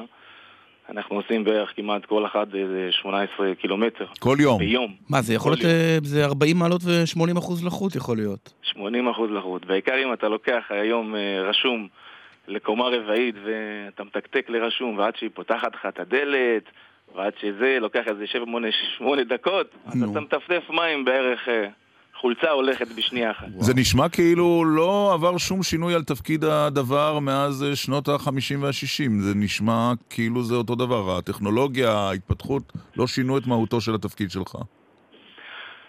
אה, בעיקר אה, רק מה שהשתנה, בעיקר הקטע של האי-ביי שנכנס לנו בצורה די גדולה ודי מסיבית. זאת אומרת, אתה סוחב, לא רק שאתה סוחב איזה מעטפה עם אה, צו גיוס, אתה גם סוחב חבילה עם... אה, גרביים. מערכת סטריאו במקרה הזה. מערכת סטריאו, איזה- זה- איזה דוגמה מיושנת, סליחה. עם סאב-וופרים, סליחה. כל מיני דברים שמזמינים באי- באי-ביי, וזה מלא מלא מלא מה, דברים. אז זה לא שק אחד, אתה אומר שק, בואנה, אבל אתה יכול אה, להיות ב... ב- אתה יודע, עם חמישה-שישה שקים. מה המשקל של זה?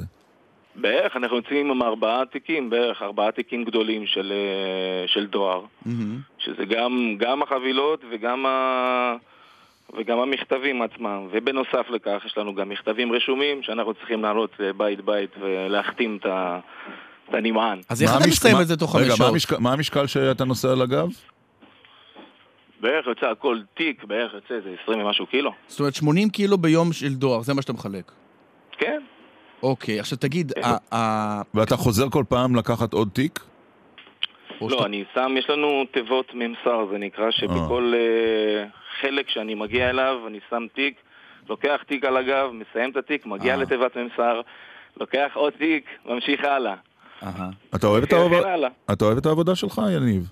אני מאוד אוהב את העבודה שלי. מה הכי- תראה, זה עבוד... למה? עבודה של בריאות, קודם כל. כי מה? כי אתה כל היום הולך, וזה בריא, זה אחד. שתיים, זה כיף להיות עם ה... מול האנשים, מול התושבים. זה כיף כל הזמן להיות בחוץ, ולא להיות בעבודה משרדית. הם מכירים אני אותך? לא משרדית. האנשים שבאזור החלוקה שלך מכירים אותך? כן, אני בקשר טלפוני מתמיד איתם. באמת? גם בערבים. כי אם מתקשרים אליך, אתה יודע, אם יש להם דרכון, אם יש להם חבילה, אז אה, אני צריך, אה, אני צריך לקבל חבילה דחופה לילד, אז אה, תשים לב, אז אני מתקשר אליה, אני מגיע אליה לעבודה, אני נותן לה את זה, זה מעלה חיוך על הפנים כי עמית. זה... כי עמית ואני לא נמצאים בקשר רציף עם תתפלא, הדברים שלנו. אתה תתפלא. בקשר עם הדבר שלך? כשגרתי בירושלים, הדבר היה שולח לי את ה... יש את העקוב אחריי, נכון? את הדואר הזה של חצי שנה? נכון. אז הוא היה שולח את זה להורים שלי עם אה, סמיילים. וכשאתה וזה. לא גר בירושלים, אתה היום- בקשר רצוף עם הדבר? לא, הדבר? אני מודה שכרגע היחסים שלי איתו הם קורקטים.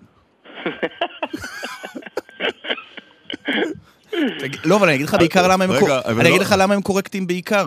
כי אני כבר לא זוכר מתי. בפעם האחרונה קיבלתי מכתב באמת. זאת אומרת, או שאתה מקבל חבילה כמו שאתה עמית מתאר, רומז שהוא לא מזמין הרבה... או מכתב עמית, רשמי. אתה לא מזמין באי-ביי. הרבה, עמית, אה, אולי הישראכרט שלך קצת חסום, אבל כן. אה, צריך להזמין הרבה באי-ביי. לא, אני מתכוון למשהו אחר לגמרי. עזוב את החבילות. מתי כן. בפעם האחרונה הובלת לאדם מכתב מאדם אחר? לא מחברה, לא מאי-ביי, לא. מממשלת ישראל. מה, ממש מכתב שמישהו כותב, אה, חברי היקר, אתמול... כל, יש, יש כל הזמן, יש מכתבים כל הזמן. יש בודדים מבחינת אה, אחד לשני. אחד לשני יש הרבה גם תביעות, אתה יודע, הוא תובע גלויות אותו, יש? הוא תובע אותו. גלויות? גלויות הם מעטים, לא הרבה. מה, יש עוד מישהו, יש גלויה שהובלת בפעם ה... מעט, מעטים, ממש מעט. אני קיבלתי לא לפני שנה גלויה. כן. אחת כן, לשנה. אתה התחלת לעבוד בדואר מתי? לפני 14 שנה. מה השתנה, ב, אתה יודע, כשכל בוקר אה, נערמים, נפרקים על השולחן כל המכתבים והחבילות, מה השתנה בהרכב שלהם לעומת לפני 14 שנה והיום? מה השתנה? בעיקר, בעיקר בדואר מה שהשתנה זה הקטע של החבילות. היום יש המון המון אי-ביי שמגיעים, מבחינת מכתבים זה עדיין יש, אבל לא בכמות שהייתה אה, פעם שעברה. יש כמות, זה לא שאין כמות, אבל האי-ביי אנחנו מחלקים אותו יותר ויותר. באיזו זה שעה- המון חבילות, באיזו שעה מסתיים יום העבודה שלך? בערך מסתיים בשתיים וחצי, שלוש, ואז. הולכים הביתה, ואז אשתי ליצנית, אז היא יוצאת לחלוקה שלה, ואני ממשיך עם? הילדים. מה זה ליצנית? אשתי, אה, קוראים לה יפית הליצנית, היא יוצאת בארבע אה, זה מקצוע. להפעלות של ילדים. אה, חשבתי שזה תואר, כאילו, אתה... תואר לא, חיבה. היא- הגדרת את מידת הרצינות שלה, אבל... אוקיי. זה לא חיבה. לא, לא, כי זה היה אה, מסבך אותך, אתה יודע, לא... חלילה לי. אפשר לשאול איך- אה, התנאים אה, של דבר? איך המשכורת? ימי חופשה? ברוך השם, רגילה. מה זה משכורת רגילה של דבר? שער הממוצע, בערך אה, שבעת אלפים. ו- ובטבריה זה מספיק, או שהעלויות, בוא נגיד, גבוהות כמו במרכז? צריך לעבוד במילא עוד עבודה. בוא אה. נגיד כך. כלומר, עבודה נוספת במשפחה, או שלך עצמך יש עוד עבודה? לא, לי אין עוד עבודה, אבל אה, צריך עוד עבודה של האישה, וצריך עוד ועוד ועוד. אבל בסדר, מסתדרים בסופו של דבר, ברוך השם. זה לא... כן. לא צריך אה, יותר מדי ויותר מדי לעבוד. כי העבודה שלנו היא די קשה. כשאתה בא אחרי חמש שעות בשמש, אתה... קשה לך לעבוד עוד עבודה. תגיד, יש אה, להרבה אנשים טענות מן הסתם על מקצוע הדברות, הרי הספורט הלאומי כאן זה לקטר על דואר ישראל. אתה נתקל בזה? אני לא, אצלנו, אני לא שומע את הדברים, את התלונות שיש בתקשורת ומה שהם אומרים בכתר על דואר ישראל. אנחנו פה בקטע, קטע, ברציף עם, ה, עם הלקוחות שלנו, ואנשים מאוד אוהבים אותנו, ואנשים מאוד מכבדים אותנו. כן. יש פה הרבה אנשים שבאים ואומרים תודה שאנחנו מביאים להם את הדברים עד לבית, ואנחנו מתקשרים אליהם, וזה מגיע, וזה מגיע במהירות. אין אצלנו שאנחנו משאירים איזה משהו, אנחנו הולכים כן. עם שולחן נקי כמו שצריך. מה הדבר הכי מוזר, אה, אה, יניב אברג'ל, שמצאת או שהעברת בדואר? הכי מוזר? כן, הכי פחות שגרתי. יש כל מיני דברים מוזרים, אה, שגם אה, לא רואים לטלפון.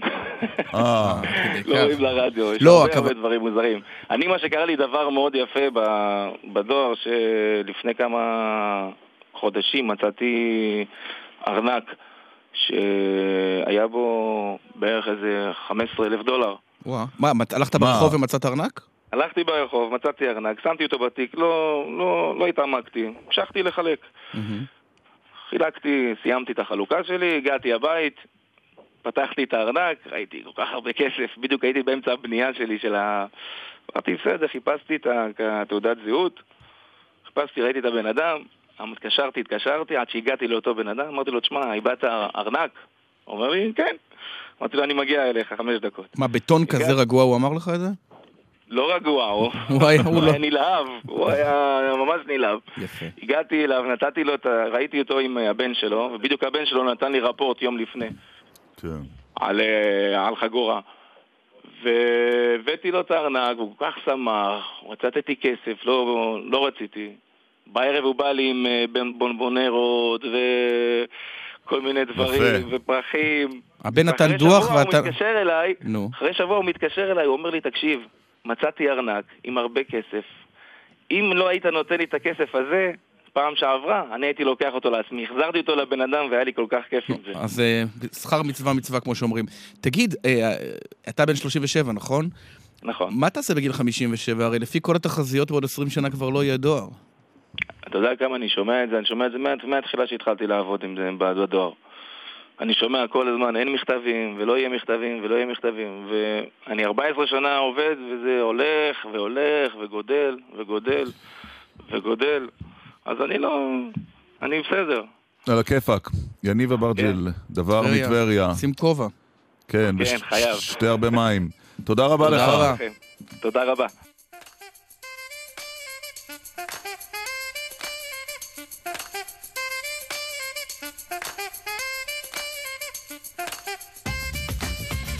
אנחנו מסיימים אה, עוד תוכנית דקל סגל.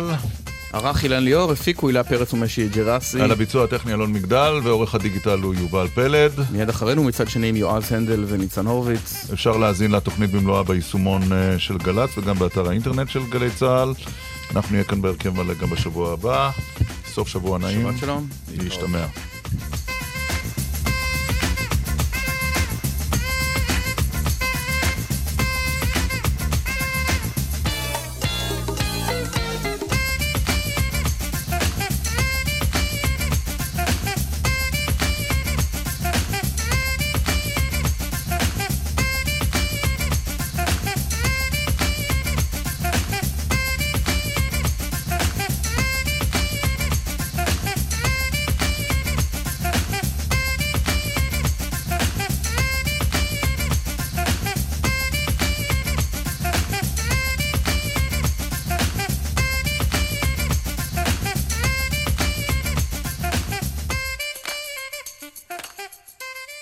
בחסות הונדה מציגה את דגמי הונדה ומזמינה אתכם לאירוע מכירות 7-9 ביוני. לפרטים כוכבית 2099, כפוף לתקנון.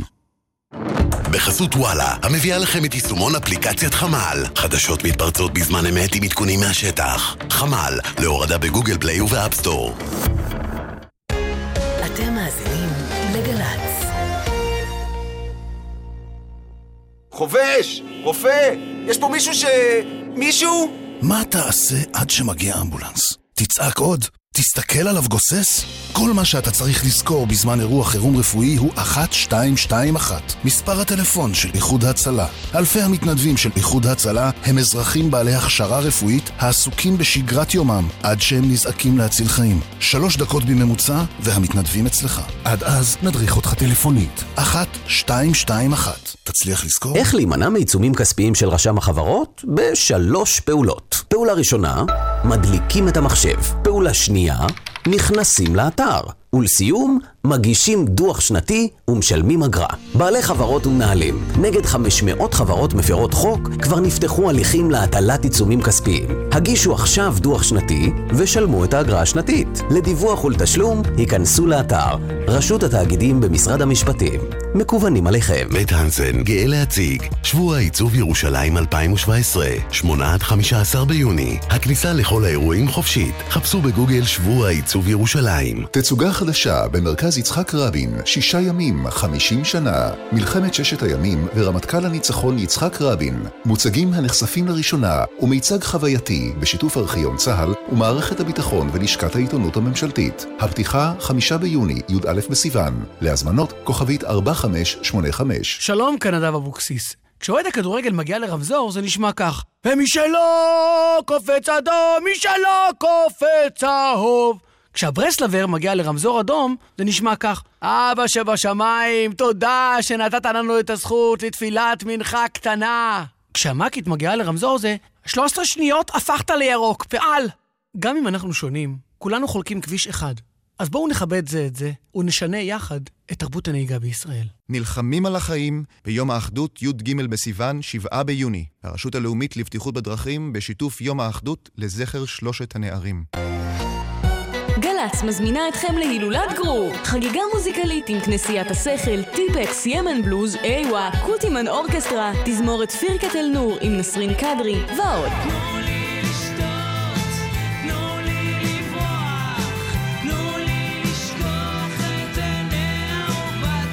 מופע הפתיחה של פסטיבל ישראל, הערב בשמונה, בבריכת הסולטן בירושלים, ובשידור חי בגל"צ. האוניברסיטה המשודרת והוצאת מודן חוגגות הוצאת ספר חדש על מהפכות בערב מיוחד. עם הרצאות של הפרופסור אילם גרוס, הדוקטור ניר אביאלי והדוקטור דיוויד גרייבס על מהפכות ששינו את העולם.